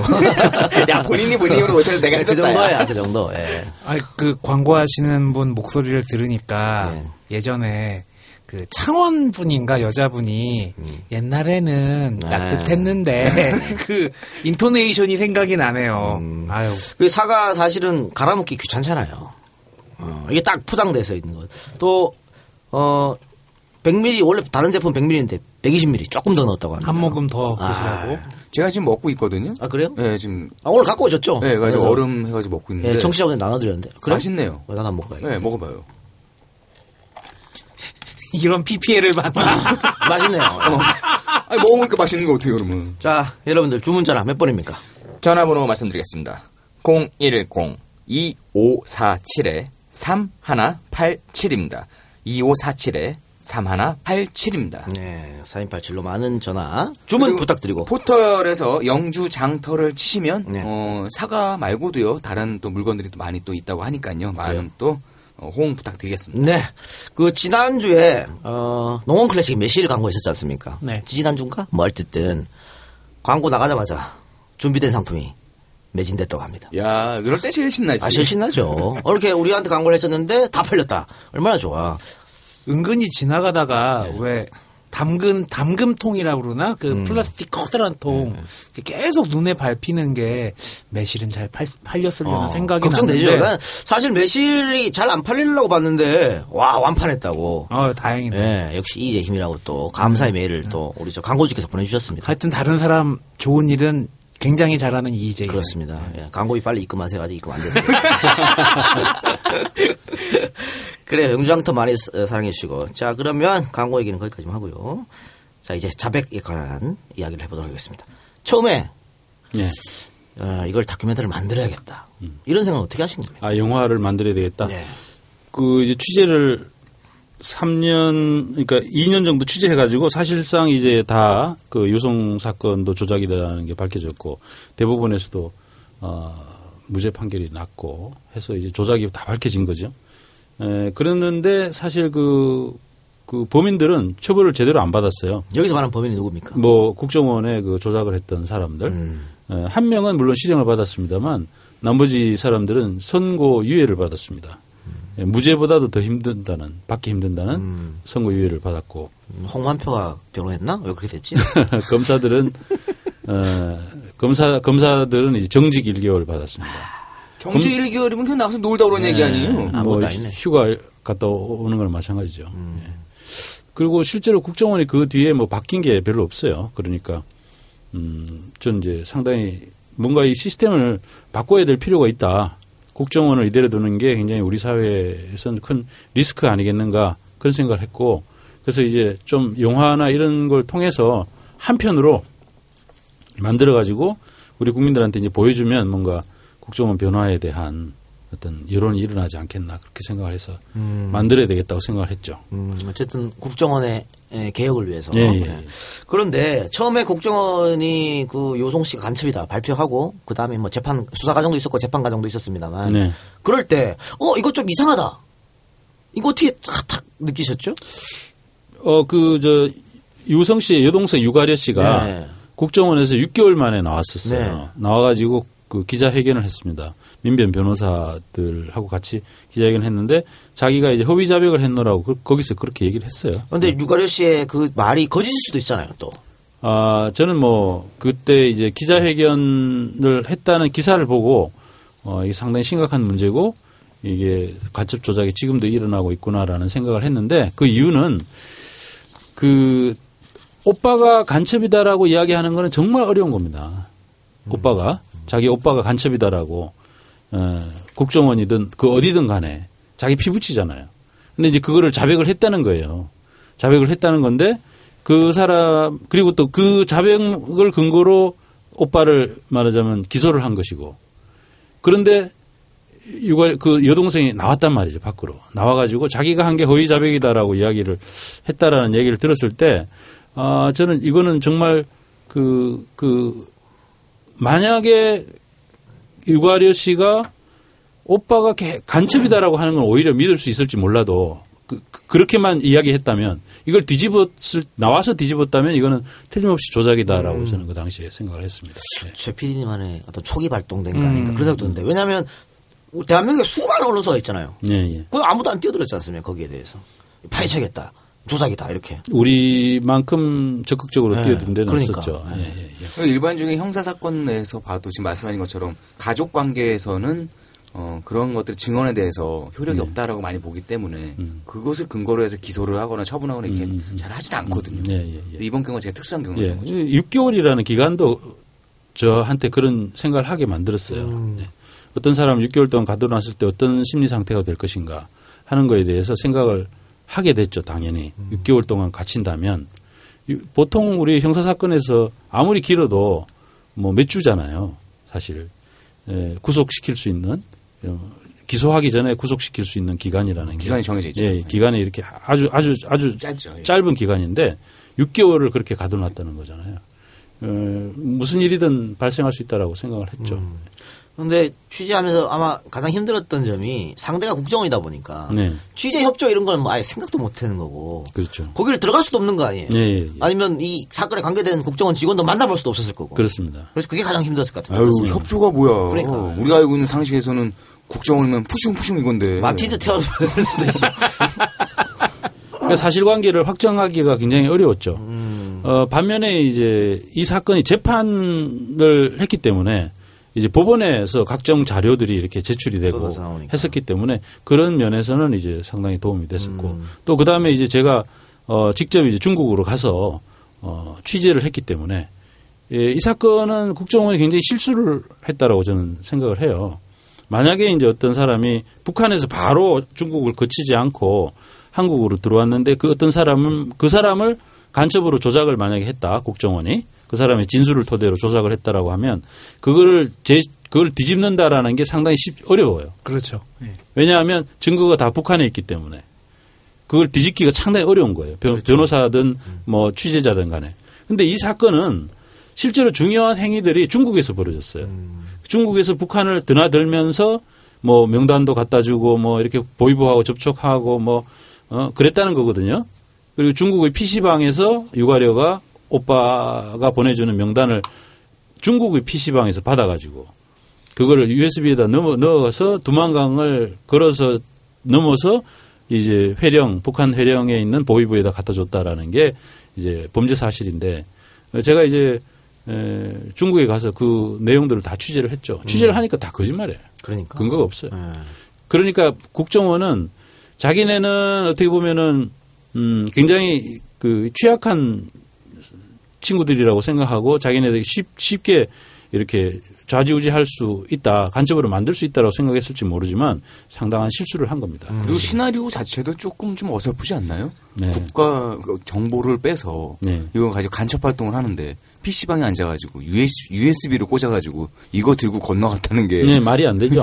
그러니까 국정원들은 자기 수준으로 생각한 거야. 네. 그야말로 무능과 부도덕이지. 뭐. 그런데 여기서 가장 중요했던 게 아마 중국 공안에서 발급했다는 그 출입경호 문서. 네. 그게 조작된 거. 네. 그게 핵심 증거지 않습니까? 네. 조작에 대한. 네. 중국 정부가 검찰이 제출한 출입경 기록과 사실조회서 등 세 가지 문서가 모두 위조된 것이라고 공식 확인하는 답변서를 서울고등법원에 제출했습니다. 한마디로 검찰 측이 낸 기록, 이 사건에 굉장히 중요한 관건이 되는 그 기록이 모두 위조됐다는 것을 명백하게 밝혀준 그런 답변서입니다. 중국 정부는 또한 한국 검찰이 제출한 위조 공문은 중국 기관의 공문과 도장을 위조한 형사 범죄 혐의를 받게 된다면서 중국은 법에 따라 조사를 진행할 것이라고 밝혔습니다. 또 범죄 피의자에 대한 형사 책임을 규명하고자 하니 위조 문서의 상세한 출처를 제공해달라고 서울고등법원에 요청했습니다. 누가 했는지는 뭐 이 사건을 처음부터 만들어 나갔던 심지어 뭐 저희들은 조작했다고 보는데 조작에 관여했던 수사관이나 또는 수사관과 함께 일을 하는 관련자들이라고 보고 있습니다. 이것은 어떻게 그러면은 취재를 하시게 된 거죠? 보통 이렇게 검찰이 이렇게 발표하면 또 중국 공안에서 발급한 문서라는데 다들 조사 안 할 것 같은데 고개 끄덕끄덕 거릴 것 같은데 이게 잘못됐다고 어떻게 판단하신 거예요? 그런데 이제 우선 이제 유성 씨의 진술하고 완전히 배치가 되고 저희들은 뭐 무죄를 확신하고 있었던 상태였고 이미 1심에서 무죄 판결이 나온 상태에서 2심에 가가지고 이 사람들이 1심을 뒤집기 위해 가지고 그런 무리를 한 거거든요. 그래서 이제 출입경 기록이라는 걸 완전히 위조를 한 거죠. 그래서 이제 저희들은 중국을 뭘로 본 거야? 거기에 대해서 굉장히 의심을 가지고 저희들이 이제 그 출입경 기록을 들고 중국에 가서 실제로 그 출입경 기록을 발급했다는 중국 정부 기관 공안국 화룡시 공안국이라는 데를 찾아가 가지고 당신네가 발행한 이 문서가 맞느냐라고 저희들이 물은 거죠. 물었을 때 그 출입경 기록을 발급했다라고 하는 담당자가 보면서 이것은 자기네가 발급한 게 아니다. 이건 위조다. 이렇게 답변을 했던 겁니다. 아, 국가에서 발행하는 문서를 위조할 정도의 깡이면 이런 거 보면 조이팔이 살아있을지도 모른다니까. 자, 그런데 국정원은 그러다 칩시다. 뭔가 조작을 해갖고 정치적으로 뭔가를 하려고 그랬겠죠. 그런데 여기에 부안해동한 검찰은 이해가 좀 안 되거든요. 그러니까 국정원이 준 자료, 그러니까 조작된 사진이라든가 조작된 어떤 출입경 문서 같은 거 검찰이 그걸 다 받아들였단 말이죠. 증거 자료로. 다 받아들였을 뿐 아니라 국정원 직원들이 나중에는요 어떤 항변을 하느냐면 이제 증거 조작으로 이제 구속이 돼가지고 재판을 받으면서 국정원 직원들이 검사의 잘못에 대해서 이야기를 해요. 자기네는 어떻게 보면은 검사가 그런 좀 더 이렇게 확실한 문서 증거를 원했기 때문에 검사의 바람에 따라서 그런 문서를 갖다 줬다는 거예요. 조작된 문서를 갖다 줬다고요? 말같지 않은 소리. 그런 얘기를 했어요. 검사 오빠가 너무 무리하게 땡겨가지고 제가 어쩔 수 없었어요 이거예요? 거의 말하자면은 어떻게 보면 검사한테 더 큰 책임을 물어야 한다 하는 식의 주장을 국정원 직원들이 했습니다. 국정원 직원 측 변호사가 했습니다. 검사는 혹시 뭐라 그랬는지 아세요? 그건 나온 게 없나요? 아니 뭐 검사는 자기네는 죄가 없다라고 계속 이야기하고 그게 그리고 최종적으로 판결도 판결에서 그 판사가, 고등법원 판사가 검사들을 면죄부를 줬습니다. 아이고. 네. 그러니까 그게 좀 이해가 안 가거든요. 네. 그러니까 그러면 국정원과 검찰이 한 통속이었다고 보세요? 아니면 검찰이 국정원한테 속았다고 보시는 거예요? 그러니까 일단 처음에는 뭐 속았다라고 할 수도 있을 거예요. 처음에는 이제 만든 주체는 역시 이제 국정원이니까 이제 종합동 신문센터에서 유가려 씨의 이제 허위 자백을 만들어낸 겁니다. 만들어내서 그다음에 이제 검찰로 넘어갔는데 검찰은 그 사실 지금까지 어떤 검찰도 국정원이 이미 그 간첩으로 만들어 놓은 걸 의심하는 검찰은 지금까지 없었어요. 제가 알기로는. 그러니까 그걸 그냥 검찰은 그냥 국정원에서 만들어 온 대로 그대로 이제 기소를 하는 역할만 했던 거죠. 근데 이제 막상 기소를 하고 나니까 여러 가지 흠들이 발견이 되잖아요. 그럼 이게 덮어야 되는 거예요. 아, 해놓고 보니까 너무 어설픈 거예요. 예. 해놓고 보니까 이제 굉장히 어설픈 거지. 이게 덮는 거죠. 결국은 1심에서도 그런 자세를 유지했고 1심에서 완전히 졌잖아요. 1심에서 졌으면은 검찰 조직이 반성을 했어야 돼요. 그리고 이 상황에 대해서 한번 이렇게 다 이렇게 스크리닝을 해봤어야 될 겁니다. 좀 더 윗선에서 수사검사들은 기본적으로 한계가 있는 친구들이고 그 윗선에서 이 내용에 대해서 충분히 스크리닝을 해가지고 자기네들의 공판 진행에 어떤 문제가 있었는지 검사들 잘못이 뭐가 있었는지 한번 스크리닝을 해봤어야 돼요. 그런데 검찰 조직은 절대로 그걸 안 해요. 한번 고하면 끝까지 고해요. 그러니까 결국은 그러한 검찰의 태도가 국정원으로 하여금 새로운 증거를 갖고 오도록 결국 요구하는 거잖아요. 검사들은 너네가 지금 갖고 온 증거만 가지고는 얘를 공소유지를 할 수가 없어. 이렇게 얘기하니까 국정원 입장에서는 그럼 새로운 걸 갖다 줘야 되네. 뭐 그러지 뭐 이렇게 된 거죠. 예. 그래서 이제 새로운 걸 갖다 줬더니 새로운 걸 사실은 상식적으로 판단하면 그게 위조가 된 거라는 걸 짐작할 수도 있고 상당히 문제가 있다는 걸 알 수가 있어요. 그 전에 있었던 다른 거와 배치가 되기 때문에 그 의심을 하고 검증하는 절차를 거쳤어야 되는데 이 검사들은 그걸 전혀 하지 않고 심지어는 그걸 들고 그 재판장에 가가지고 법관들한테 재판장한테 이 서류는 중국 정부에서 공식적으로 우리가 공식적인 루트를 통해서 중국 정부에서 받아온 문서입니다라는 이야기를 한 번도 아니고 6번을 했어요. 그랬는데 망신이군요. 네. 참. 그러니까 완전히 법정을 이거 법률 용어로 기망한다고 하더라고요. 법정을 완전히 기망한 겁니다. 기망을 한 건데 그 이 기망 행위에 대해서 검찰은 정직 1개월. 그러니까. 그리고 법원은 나중에 그 고등법원 판사가 판결을 내리면서 검사는 완전히 면죄부를 주고. 아니 법원에서 말이죠. 자기들을 기망했는데 엄청 열의를 받을 것 같은데 어쨌든 예. 면죄부로 그렇게 줬네요. 예. 말이 안 되죠. 똥통에서 구르는 것 같은데. 이 요성 씨 간첩 조작 사건이 이렇게 결론은 조작됐다라고 예. 날 때쯤 돼서 이걸 덮기 위해서 그런지 또 다른 간첩 사건을 국정원이 터뜨렸지 않습니까? 예. 근데 그것도 조작됐다고. 그것도 조작된 거예요. 밝혀지는 거죠. 홍강철 사건. 돌려막기 위해서 또 조작을 돌려막는 거예요, 이게? 그것도 발표를 딱 할 때가 이것도 조작이다 느끼셨어요? 그것도 느꼈죠. 네. 이건 정말 절묘한 순간에 국정원을 압수수색하던 날 검찰이 국정원을 압수수색했거든요. 압수수색하던 날 국정원 이 사건을 발표를 하는 거예요. 서울지검 공안 일부에서. 그러니까 공안검찰과 국정원은 완전히 한 몸이에요. 공안검찰과 국정원은 한 몸이에요. 이제 국정원을 그 당시에 이제 수사를 실제로 이제 뭐 압수수색 들어가고 수사를 했던 거는 이제 형사부 검사들이 이제 했던 거고 공안 검사들은 국정원하고 그 사이에 이렇게 해가지고 또 다른 간첩 사건을 또 터뜨렸던 거죠. 그것도 조작이었던 거죠. 뉴스타파가 파악한 바에 따르면 박근혜 정부 들어와서 탈북자 간첩으로 5명이 검거됐는데요. 이 중 유우성 씨는 이미 조작됐다는 것이 밝혀졌고 또 다른 여간첩 거짓말 탐지기를 속였다는 이시연 씨도 간첩이라는 근거가 희박하다는 것이 뉴스타파 취재로 밝혀졌습니다. 그런데 이 나머지 3명 중에서 또 1명도 국정원 합동신문센터에서 조사관들의 강압과 회유로 간첩이라는 허위 자백을 했다고 주장하고 있습니다. 홍 씨는 국정원이 절대 자신을 언론에 노출시키지 않겠다고 약속했으며 북한에 남은 가족들도 데려와 주겠다고 약속해서 간첩이라고 거짓 자백을 했다고 말했습니다. 그러니까 간첩 사건이 조작이라는 게 밝혀져서 자기들 조직에 어떤 피해가 올까 망신당할까 싶어서 또 다른 간첩 사건을 조작하는 게 네. 지금 1970년이 아니고요. 2015년, 2016년에 이런 짓거리를 하고 있다는 거에 대해서 네. 아직 국정원 저 조직은 정말 바뀌어도 물갈이를 싹 떼야 되는 거라고 네. 생각하는 네. 거잖아요.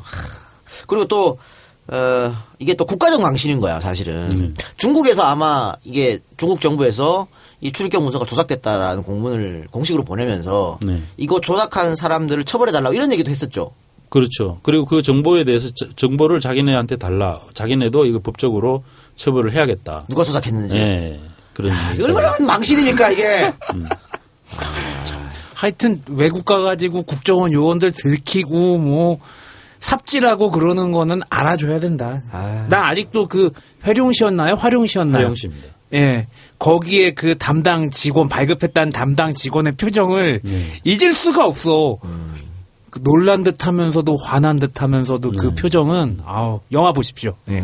그리고 또 이게 아마 국정원에서 검찰한테 이 조작된 거 주고 또 중국에 이제 우리 영사한테 네네. 예, 이게 조작된 거냐 아니냐 물어봤는데 네. 조작된 게 아니다라고 또 영사가 얘기했지 않습니까? 예, 그게 이제 지난주에도 말씀하셨던 영사 확인서를 네. 그죠? 그 국정원 출신 영사가 직원인 출신 그죠? 예, 만들어 가지고 예, 보낸 거죠. 그러니까 얼마나 자국민들을 무시하지 않으면 이렇게 할 수가 없어. 예, 할 수가 없죠. 자, 그리고 이제 영화가 완성되고 나서 전주국제영화제 공개가 최초로 됐습니다. 예, 예. 다 만들고 나서 딱 본인이 봤을 때, 내가 만들어도 잘 만들었는데? 이런 생각 혹시 안 하셨나요? 했죠. 반응이 어땠습니까? 전주국제영화제. 제가 듣기로는 상당했다는 예, 상당히 좋은 예, 반응이었습니다. 사실 저희들이 이제 좀 걱정을 많이 했거든요. 이런 국정원을 다루는 영화가 과연 국내에서 이렇게 제대로 상영이 되겠는가. 그래가지고 이제 사실 뭐 우리가 저 유승환 감독님한테도 좀 살짝 물어보기도 하고 했는데 이제 해외 영화제부터 먼저 나가라 그러더라고요. 우리 이제 국내는 지금 분위기가 너무 안 좋다. 뭐 이미 부산. 예, 부산 영화제 완전 박살 났고 네. 다이빙벨 때문에 어느 영화제에서 이런 영화를 받겠느냐. 그런 얘기가 있어가지고 제가 이제 걱정을 하고 있는 차에 이제 전주국제영화제에서 그 수석 프로그래머 우리 김영진 수석 프로그래머께서 찾아오셔가지고 한번 보자 해서 보여드렸어요. 그때 완성이 덜 된 상태였습니다. 근데 이제 보시더니 너무 좋아하시는 거예요.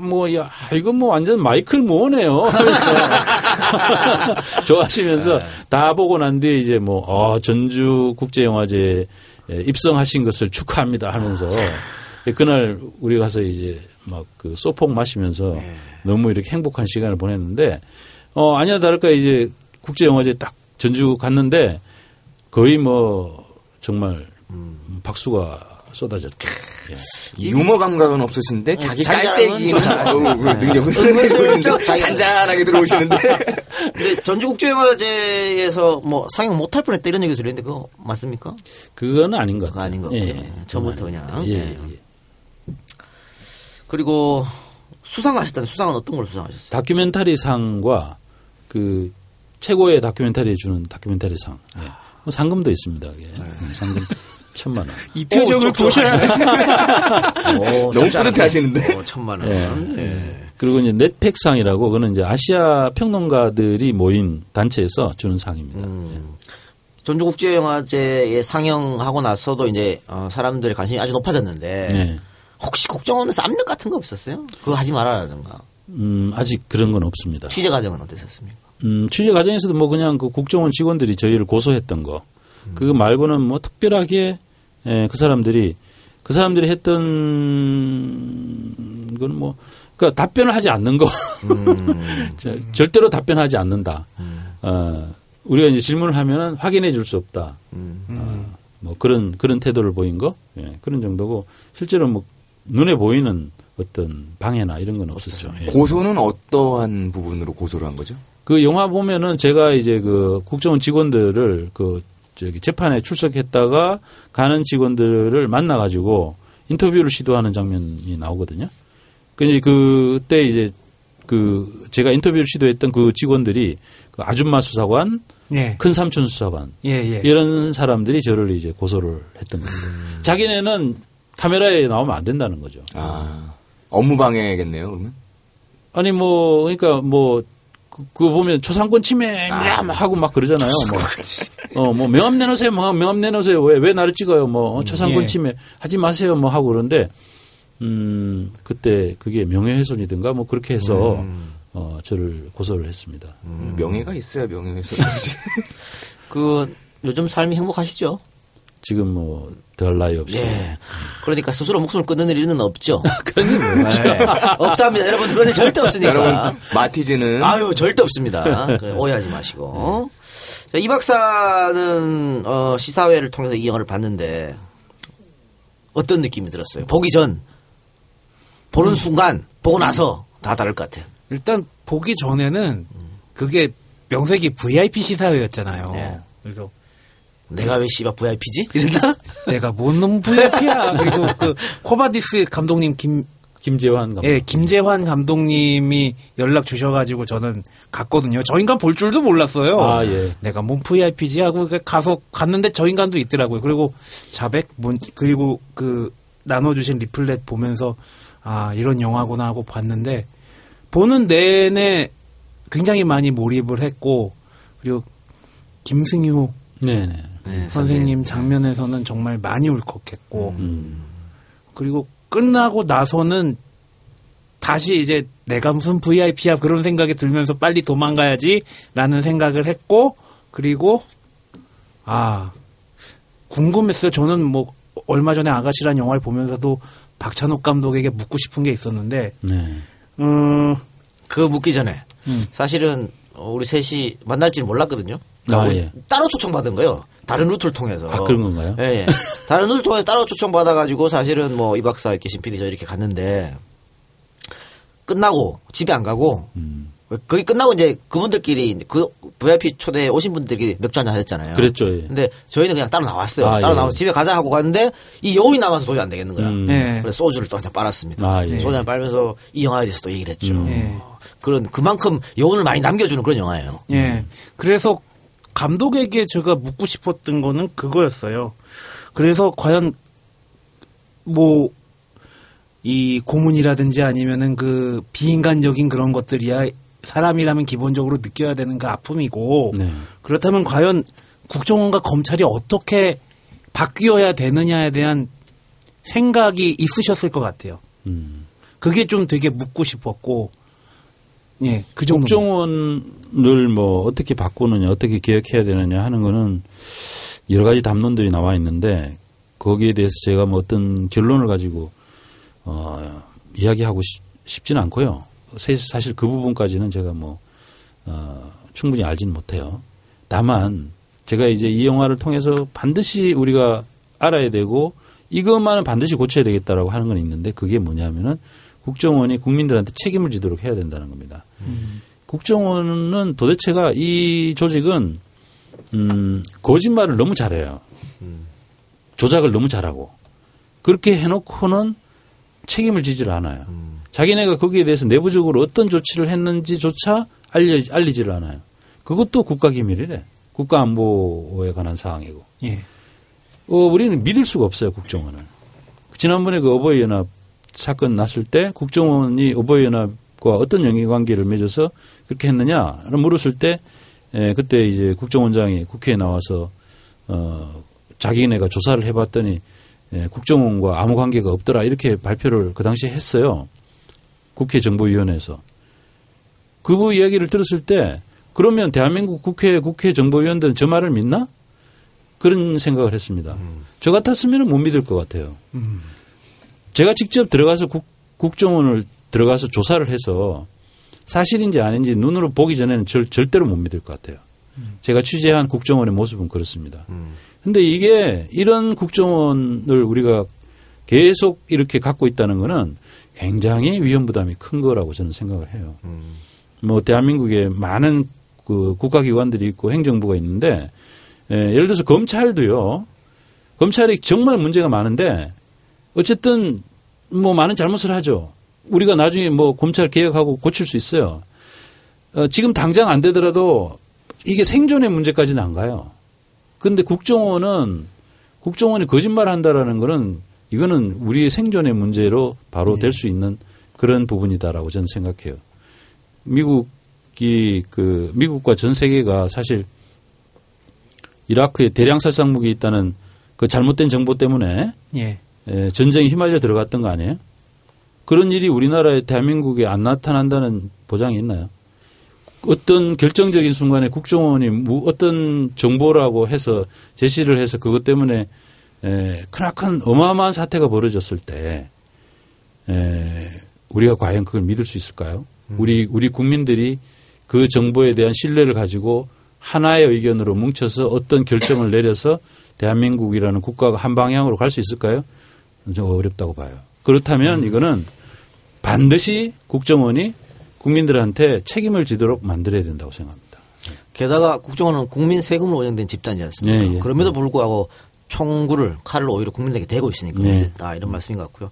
자, 새작은 영화를 못 봤습니다. 우리 저기 사실은 이 영화 제작사분들이 EJ한테 한 장밖에 안 줬어 사실은. 이 박사는 따라온 거고 그래갖고 나 혼자 가서 오는 바람에 이제 못 봤는데. 우리가 초청을 했어야 되는데. 그러니까요. 네. 자, 영화를 못 본 사람이니까 네. 지금 아마 EJ를 듣고 있는 청취자분들하고 똑같은 입장이잖아요. 똑같죠.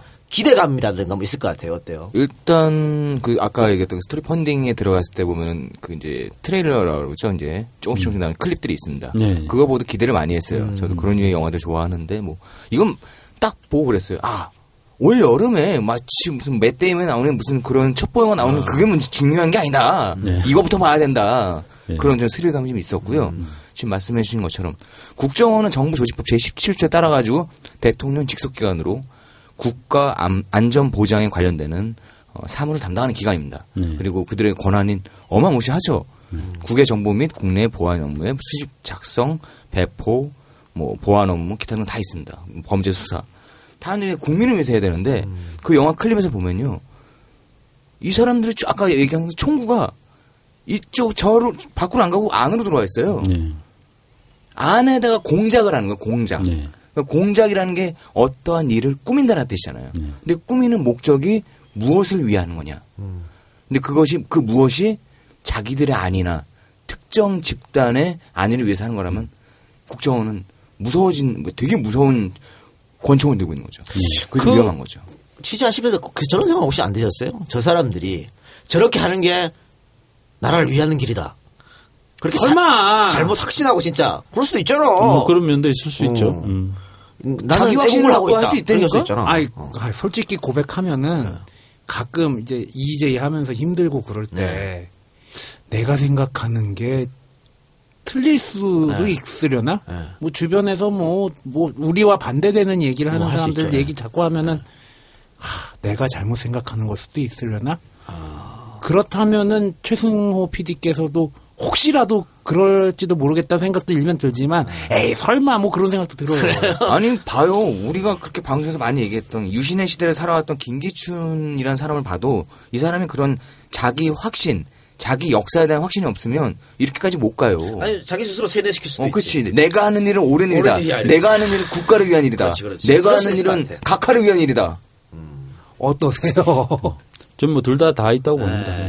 예. 개인의 이익을 추구하는 면도 있고 또 스스로 이제 자기 도취랄까 그런 부분들이 있겠죠. 애국심, 자기만의 애국심, 자기 그 조직 내에 이렇게 깊이 뿌리박은 그런 하나의 그 어떤 조직 논리랄까 그런 게 있는 거죠. 그렇지만 사실은 따지고 들어가 보면 그건 애국심이 아니라 조직 이기주의죠. 그렇죠. 예. 그 아까 이 박사가 김승현 선생 이야기했었는데 직접 일본에 건너가서 만나보고 났을 때 느낌은 이 스크린으로 그냥 보는 우리하고는 완전히 다를 것 같아요. 직접 가서 대화도 해보고 했으니까 그분들의 아픔을 어떻게 고스란히 느낄 것 같기도 한데 어땠었어요?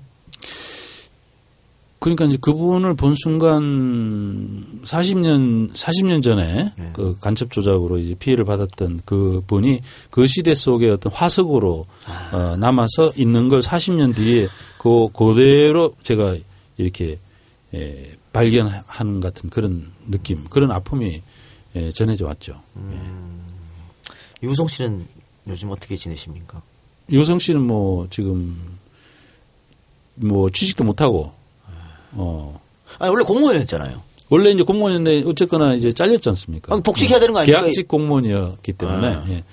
뭐 바로 이제 지금 구속되는 상황에서 바로 이제 잘린 거죠. 예, 잘렸고. 근데 재판이 잘못된 거 조작이라는 거 밝혀졌는데도 그럼에도 불구하고 예, 아, 그 부분 힘들어 그게. 제가 76년생인데요. 예. 저 어렸을 때 이제 지하철 1호선을 타고 인천 쪽으로 가다 보면 지하철 위에 이제 공익 광고처럼 간첩 신고는 뭐뭐뭐 예. 있고 113. 옆에 113이가 있었고 그다음에 간첩선은 얼마, 간첩은 얼마, 3천만 원, 5천만 원 뭐 있었죠. 예. 그거 그 시대가 지금도 유지되고 있다는 게 저는 너무 이해가 안 되거든요. 예, 그보다도 지금은 더 상금이 더 많아졌을 거예요. 이명박 대통령이 들어서고 난 뒤에 상금 올렸어요. 대폭.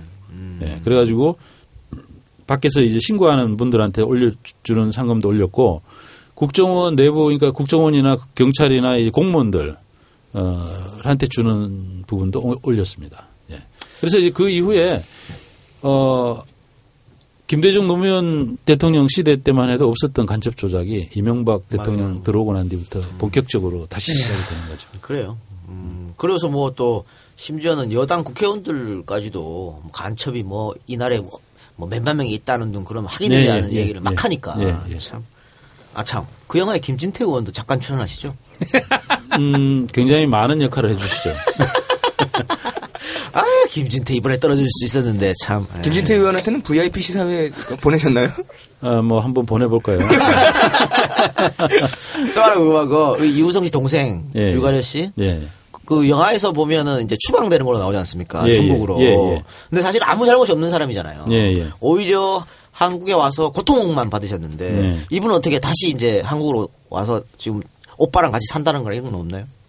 아마 뭐 당분간은 어렵지 않을까 그런 생각을 하는데 그 유가려 씨를 이제 허위 자백을 딱 받잖아요. 국정원에. 네. 허위 자백을 딱 받고 난 뒤에 그 유가려 씨를 허위 자백을 근거로 해가지고 자기 그 오빠를 구속을 시키고 난 뒤에 유가려 씨 추방을 바로 하려고 그래요. 왜냐하면 못 만나게 하기 위해서. 유가려 씨하고 유우성 씨 둘을 못 만나게 하기 위해서. 만약에 이제 재판을 하는 때까지 유가려 씨를 한국에다가 놔두면 재판에서 당연히 증인으로 이제 나오라고 그러겠죠? 나오라 그러면은 이제 유우성 씨랑 오빠랑 둘이 만날 거 아니에요? 그럼 그동안 유가려 씨한테, 말하자면 뭐 오빠가 이미 자백을 했다 하면서 또, 자백하라 하고 그러니까 오빠가 스스로 자기는 간첩이다라고 이미 자백을 했다라고 거짓말을 한 거죠. 유가려 씨한테. 뭐 그런 거짓말을 통해서 받아낸 어떤 그런 허위 자백이 드러날까 싶어 가지고 이제 추방을 이제 시키려고 애를 쓰죠. 거기 보면은 그 무연고 묘들이 네네네. 많이 나오는데 그 유우성 씨 관련된 거 취재하시고 뭐 이전에 있었던 제일 유학생 그 간첩 조작 사건들 이렇게 쭉 하시면서 만드시면서 이런 일이 유우성 씨 한 건만 있을 거라고는 생각이 안 드셨을 것 같아요. 어떠세요? 아니 다른 것도 저희가 많이 취재를 했어요. 그래서 실제로 뭐 거짓말 탐지기를 속인 여자라고 해가지고 저희가 이제 그 다큐멘터리를 만들어가지고 저희 이제 뉴스타파에서 이제 보도하기도 하고 했는데 그분 같은 경우에는 오는 7월 7일날 이제 석방이 돼서 나옵니다. 이제 형기를 다 마친 거죠. 확 저는 이제 그걸 취재하면서 이건 뭐 보나 마나 이거는 뭐 완벽하게 100% 조작이다라고 저는 지금도 확신하고 있고 그럼에도 불구하고 대한민국 대법원은 그분을 유죄 판결을 했어요. 근데 이제 그분과 같이 말하자면 조작이 돼가지고 결국 법원에서조차 구제받지 못한 탈북자 조작 간첩들이 저는 굉장히 많다고 생각합니다. 이 영화 목표 있습니까? 어느 정도의 관객들이 봤으면 좋겠다. 뭐 분명히 있을 것 같은데. 글쎄요. 하여튼 뭐 좀 많이 봤으면 좋겠네요. 이 모양이 천 이렇게 갈라가 천이라고. 지금 이제 이게 기한을 정해놓고 스토리 펀딩을 하시는 거잖아요. 아, 기한이 정해져 있어요? 네, 기한이 정해져 있습니다. 몇 시까지예요? 8월 31일까지 네, 돼 있습니다. 77일 남아 있고요. 네. 지금까지 총 3,495명이 후원을 하셨습니다. 네. 후원 금액은 8천만 원 좀 넘었고요. 네. 아, 네. 벌써 넘었나요? 네, 80만 원이 넘어있는 상태. 그러니까 우리가 10배 8억 일주일 동안 딱 8억 하면 우리는 할 일 다 하는 거다. 이렇게. 이거는 뭐 다른 왜 여타의 무슨 우리가 크라우드 펀딩 아니면 좋은 뜻의 펀딩들 하게 되면 형태들이 많이 있잖아요. 네. 이건 되게 간단합니다. 영화표 사시는 거예요. 네, 그렇죠. 10,000원 내면 한 장 나오고 20,000원 내면 2장 나오고. 근데 10,000원 내고 1장 나오는데 내 이름도 나와. 그렇죠. 네. 얼마나 좋습니까? 여러분들이 이제 다음에서 스토리펀딩 누르시면은 국가 권력의 심장부를 겨냥하다. 스토리펀딩. 이거 사진도 좋은 거 쓰셨네요. 예, 고맙습니다. 이게 뭐 앞으로 영화 상영이 끝나면 예. IPTV나 이쪽으로도 또 할 계획이 있으시죠? 예, 뭐 그런 것도 해야겠죠. 예, 그래서 많은 분들이 조금 더 봐서 국정원의 진실을 좀 알았으면 그렇죠. 예. 자, 앞으로 계획 혹시 있습니까? 아까 뭐 해외에 이렇게 좀 하실 계획이 좀 있다고 이제 잠깐 말씀하셨는데. 일본도 저희가 이제 같이 지금 국내 개봉하고 같이 해서 동시 개봉 한번 해보려고 그럽니다. 일본 그 제일동포 유학생 간첩단 사건의 간첩조작 피해자들이 굉장히 많고 그렇죠. 실제로 일본에서 그게 그 당시에도 크게 사회적인 문제로서 됐고 또 일본 분들 중에서 아주 양심적인 시민들이 그분들을 굉장히 많이 도와주셨어요. 그래서 저희가 그런 부분들을 좀 더 보강해가지고 일본 파는 따로 만들어서 일본에서 좀 개봉을 해보려고 지금 추진 중이고 또 그다음에 이제 해외용으로 또 제작을 또 하고 있고 그렇습니다.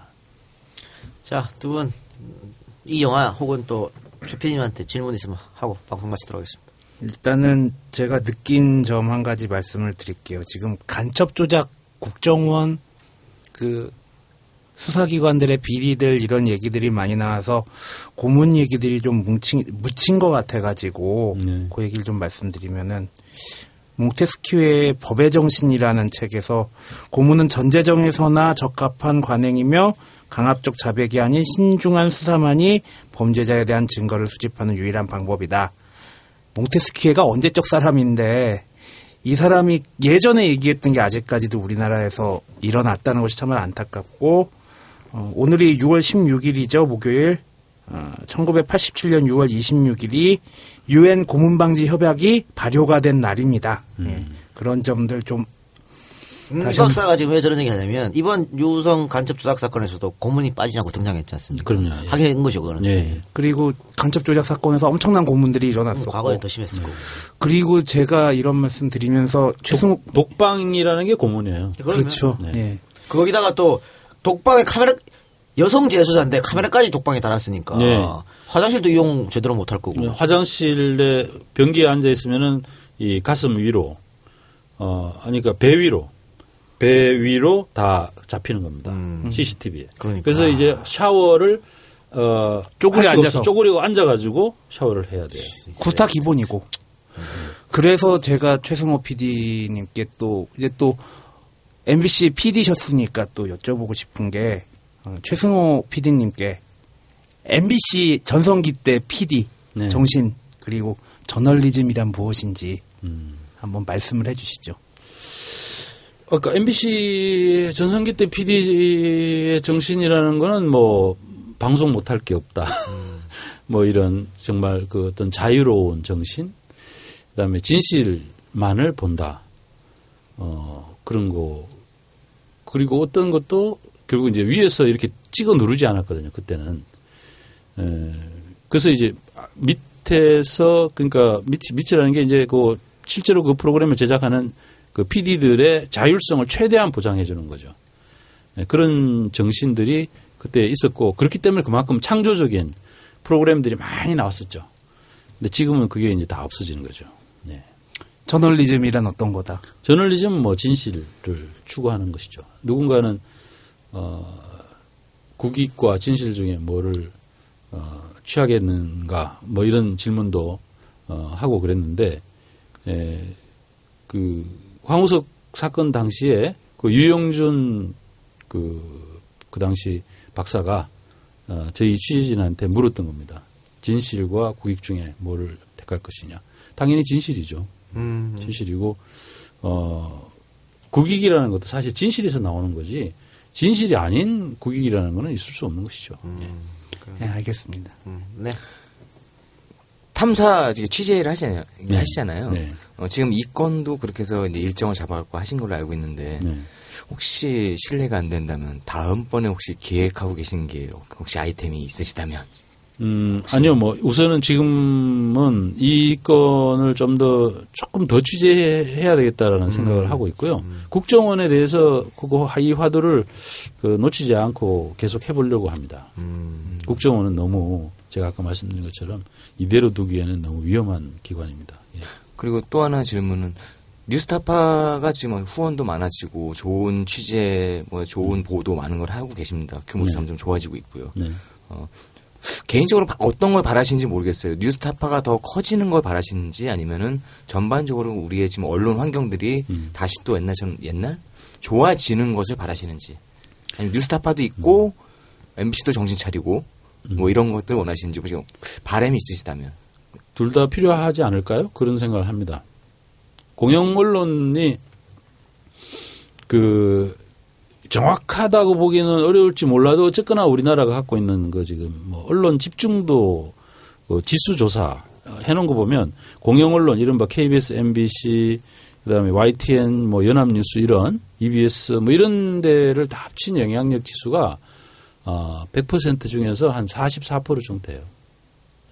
그런데 이제 이 44% 되는 언론이 지금은 거의 다 굉장히 이 보수 오른쪽으로 완전히 치우쳐가지고 있기 때문에 지금 언론 환경이라는 게 굉장히 좋지 않죠.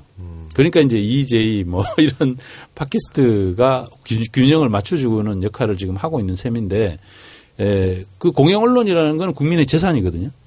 국민의 재산이기 때문에 그걸 적어도 저는 오른쪽이든 왼쪽이든 좀 치우치지 않는 중간 지대로 해놓고 여기서 팩트를 제공해주는 역할을 하도록 해야 된다고 저는 생각을 합니다. 그러고 난 뒤에 이제 뭐 오른쪽이든 왼쪽이든 여러 가지 의견을 다루는 어떤 언론들이 또 존재해야 되고, 그런 면에서 또 뭐 탐사 보도를 하는 뉴스타파 같은 존재가 또 필요하고, 같이 갈 수 있는 문제가 아닐까 그런 생각을 하는데, 우리 국민들을 위한 중요도로 보면 역시 공영언론 이 큰 덩치를 바로 세우는 게 정말 중요한 문제다라고 생각합니다. 예. 네. 가보니까 말이에요. 제가 아까 8억 목표 EJ에 8,000명밖에 안 되잖아. 8만. 예. 8만. 아, 꽤 되네 그러면. 꽤 되지. 예. 그럼 하려고 한 거 맞네. 하여튼 여러분들 우리 300만 명의 EJ 애청자 여러분들 많이 많이 좀 성원해 주시고 그 아까 말씀하신 그 펀딩에 들어가셔가지고 뭐 글도 남길 수 있잖아요. 응원의 글이라는 거. 네네. 응원의 댓글에 EJ 듣고 왔다 꼭 남겨주시고. 그걸 참 원해. 예. 그래야 우리도 뿌듯하지. 그런 분들이 많으세요. 예. 그러니까 지난주 우리가 방송했잖아요. 예. 지난주 그것만 듣고도 펀딩하는 분도 계시더라고요. 예. 예. 오늘은 아마 최 PD가 스스로 직접 나오셨으니까 더 많은 분들이 아마 펀딩을 해주려고 보고 꼭 이게 정말 펀딩 성공해서 진짜 많은 분들이 좀 봤으면 하는 그런 바람입니다. 오늘 나오셔서 대단히 감사합니다. 마지막으로 주셔서 너무 감사드립니다. 네, 우리 청취자 여러분들한테 한마디 해주시죠. 뭐 부탁 말씀도 좋고. 뭐 글쎄요, 제가 참 정말 어떻게 보면 요새 뭐 갑자기 뭐 영화 감독 소리를 들으니까 뭐 어색하기도 하고. 네. 제가 MBC 이거 사실 잘리기 전에는 저는 뭐 영화라는 건 생각도 못했는데 어쩌다 보니까 잘려가지고 지금 이제 감독이 됐네요. 네네네. 김재철 씨한테 고맙다고 해야 될지 모르겠지만 어쨌거나 결국은 이제 이게 나름의 어떤 운명이랄까 뜻이랄까 이런 게 있는 것 같아요. 제가 제 쓰임새랄까 이런 것들이 그래서 이 영화를 통해서 어쨌든 국정원 문제는 좀 더 우리 국민들이 이 정말 봐야 됩니다. 우리 생존을 위해서. 예. 우리 생존을 위해서 정말 어떤 문제가 있는지 제대로 봐야 되고 고쳐야 된다고 생각합니다. 예. 알겠습니다. 네, 오늘 들어주신 여러분들 대단히 감사하고요. 지난주에 다음 주는 홍종학 의원을 모시고 인터뷰를 한다 했지 않습니까? 네, 그랬었죠. 캔슬될 수도 있을 것 같아요. 네. 너무 바쁘신 것 같아. 그래서 짜증 나가지고 오지 마. 아니, 그럼 의원 하실 때보다 어떻게 더 바쁘지? 그러니까 많이 바쁘시고 아니 뭐 특강도 나가시고 뭐 그런 것 같더라고. 그래서 어쨌든 홍종학 의원님 바쁘시면 못 오고요. 그래서 대타를 지금 준비 중에 있습니다. 기대도 좋은 겁니까? 이분도 할 일이 별로 없어. 이정열 판사라고. 아니, 이정열 판사 모셔가지고 어떤 얘기 하려고요? 만표 얘기하려고. 아, 정관예우. 정관예우. 얘기하려고. 근데 이것도 캔슬될 수 있어요. 지금 제가 계속 시간을 끌고 있잖아요. 흑금성 형이 전화가 나가지고 말을 끌고 있는 거야. 아, 흑금성 딱 나와가지고 KCIA 1, 2, 3 딱 하면 멋있잖아요. 아, 그래서 연락이 안 오나요? 아직? 아, 일단 나오신 지 얼마 안 돼가지고 이제 몸 좀 추스려야 되고. 뭐 그날 저 대전교도소 나오실 때 제가 거기 가 있었어요. 예. 나오시는 장면 촬영도 하고 같이 말씀도 나누고. 불러주십시오. 제가 말씀도 드리고 네, 그랬는데 네. 아직 저도 안 불러주시더라고요. 그러니까. 그래 조금 더 기다려보고 갑자기 흑금성 형이 또 나갈게 그럴 수도 있잖아. 네. 그러면 바로 이정열 판사 킬. 그것도 같이 할 수도 있어요. 근데 우리 저 댓글란에 보니까 이거 요즘에 무슨 롯데 사건 이런 것 때문에 홍만표 사건이 다 묻혔다고. 네. 꼭 해달라고 그러지 뭐 연예인 사건 터지고 뭐하고 롯데 터지고 뭐 홍만표는 말도 안 나와. 아, 연예인 사건이 있었죠. 참, 거기에 대해서 제가 할 말이 아주 많습니다만. 근데 저분 분야 아니야. 그치. 참겠습니다. 네, 여러분들 들어주신 여러분 감사하고요. 엔젤 펀딩 소개하면서 오늘 방송 마치도록 하겠습니다. 제공, 김영록, 안상보, 라만차, 임미선, 덤으로 상지대의 실상에 대하여 알려주신 뉴스타파에 감사드리며 앞으로도 잘 부탁드립니다. 이상입니다. 고맙습니다. 고맙습니다. 감사합니다.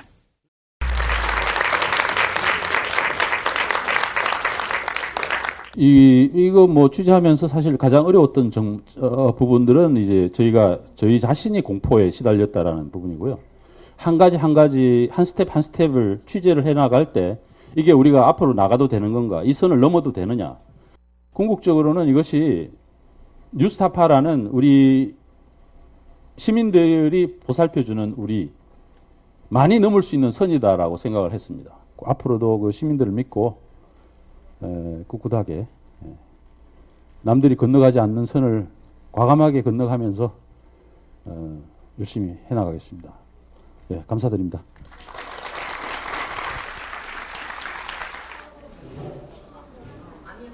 어떻게 보면 저희는 이 다큐멘터리를 보고 좀 더 객관적이게 그 사회나 뉴스를 바라볼 수 있는 시선이 생긴 거잖아요. 그냥 그 뉴스 사실만으로도 공포감을 갖는 게 아니라 이 뉴스가 사실인지 우리가 이걸 어떻게 받아들여야 하는지에 대한 것도. 대한민국의 그 언론인이라면 반드시 봐야 할 그 중요한 다큐멘터리 영화라고 생각합니다. 네, 이제 물론 이 다루고 있는 주제의 어떤 그 심각성 이런 것도 뭐 말할 나위 없지만, 그러니까 어떻게 취재를 하는가, 어떻게 진실을 밝혀내고 얼마나 끈기 있게 해야 이게 우리가 밝혀내야 할 사실들이 드러나는가를 너무 생생하게 보여주는 것 같아요.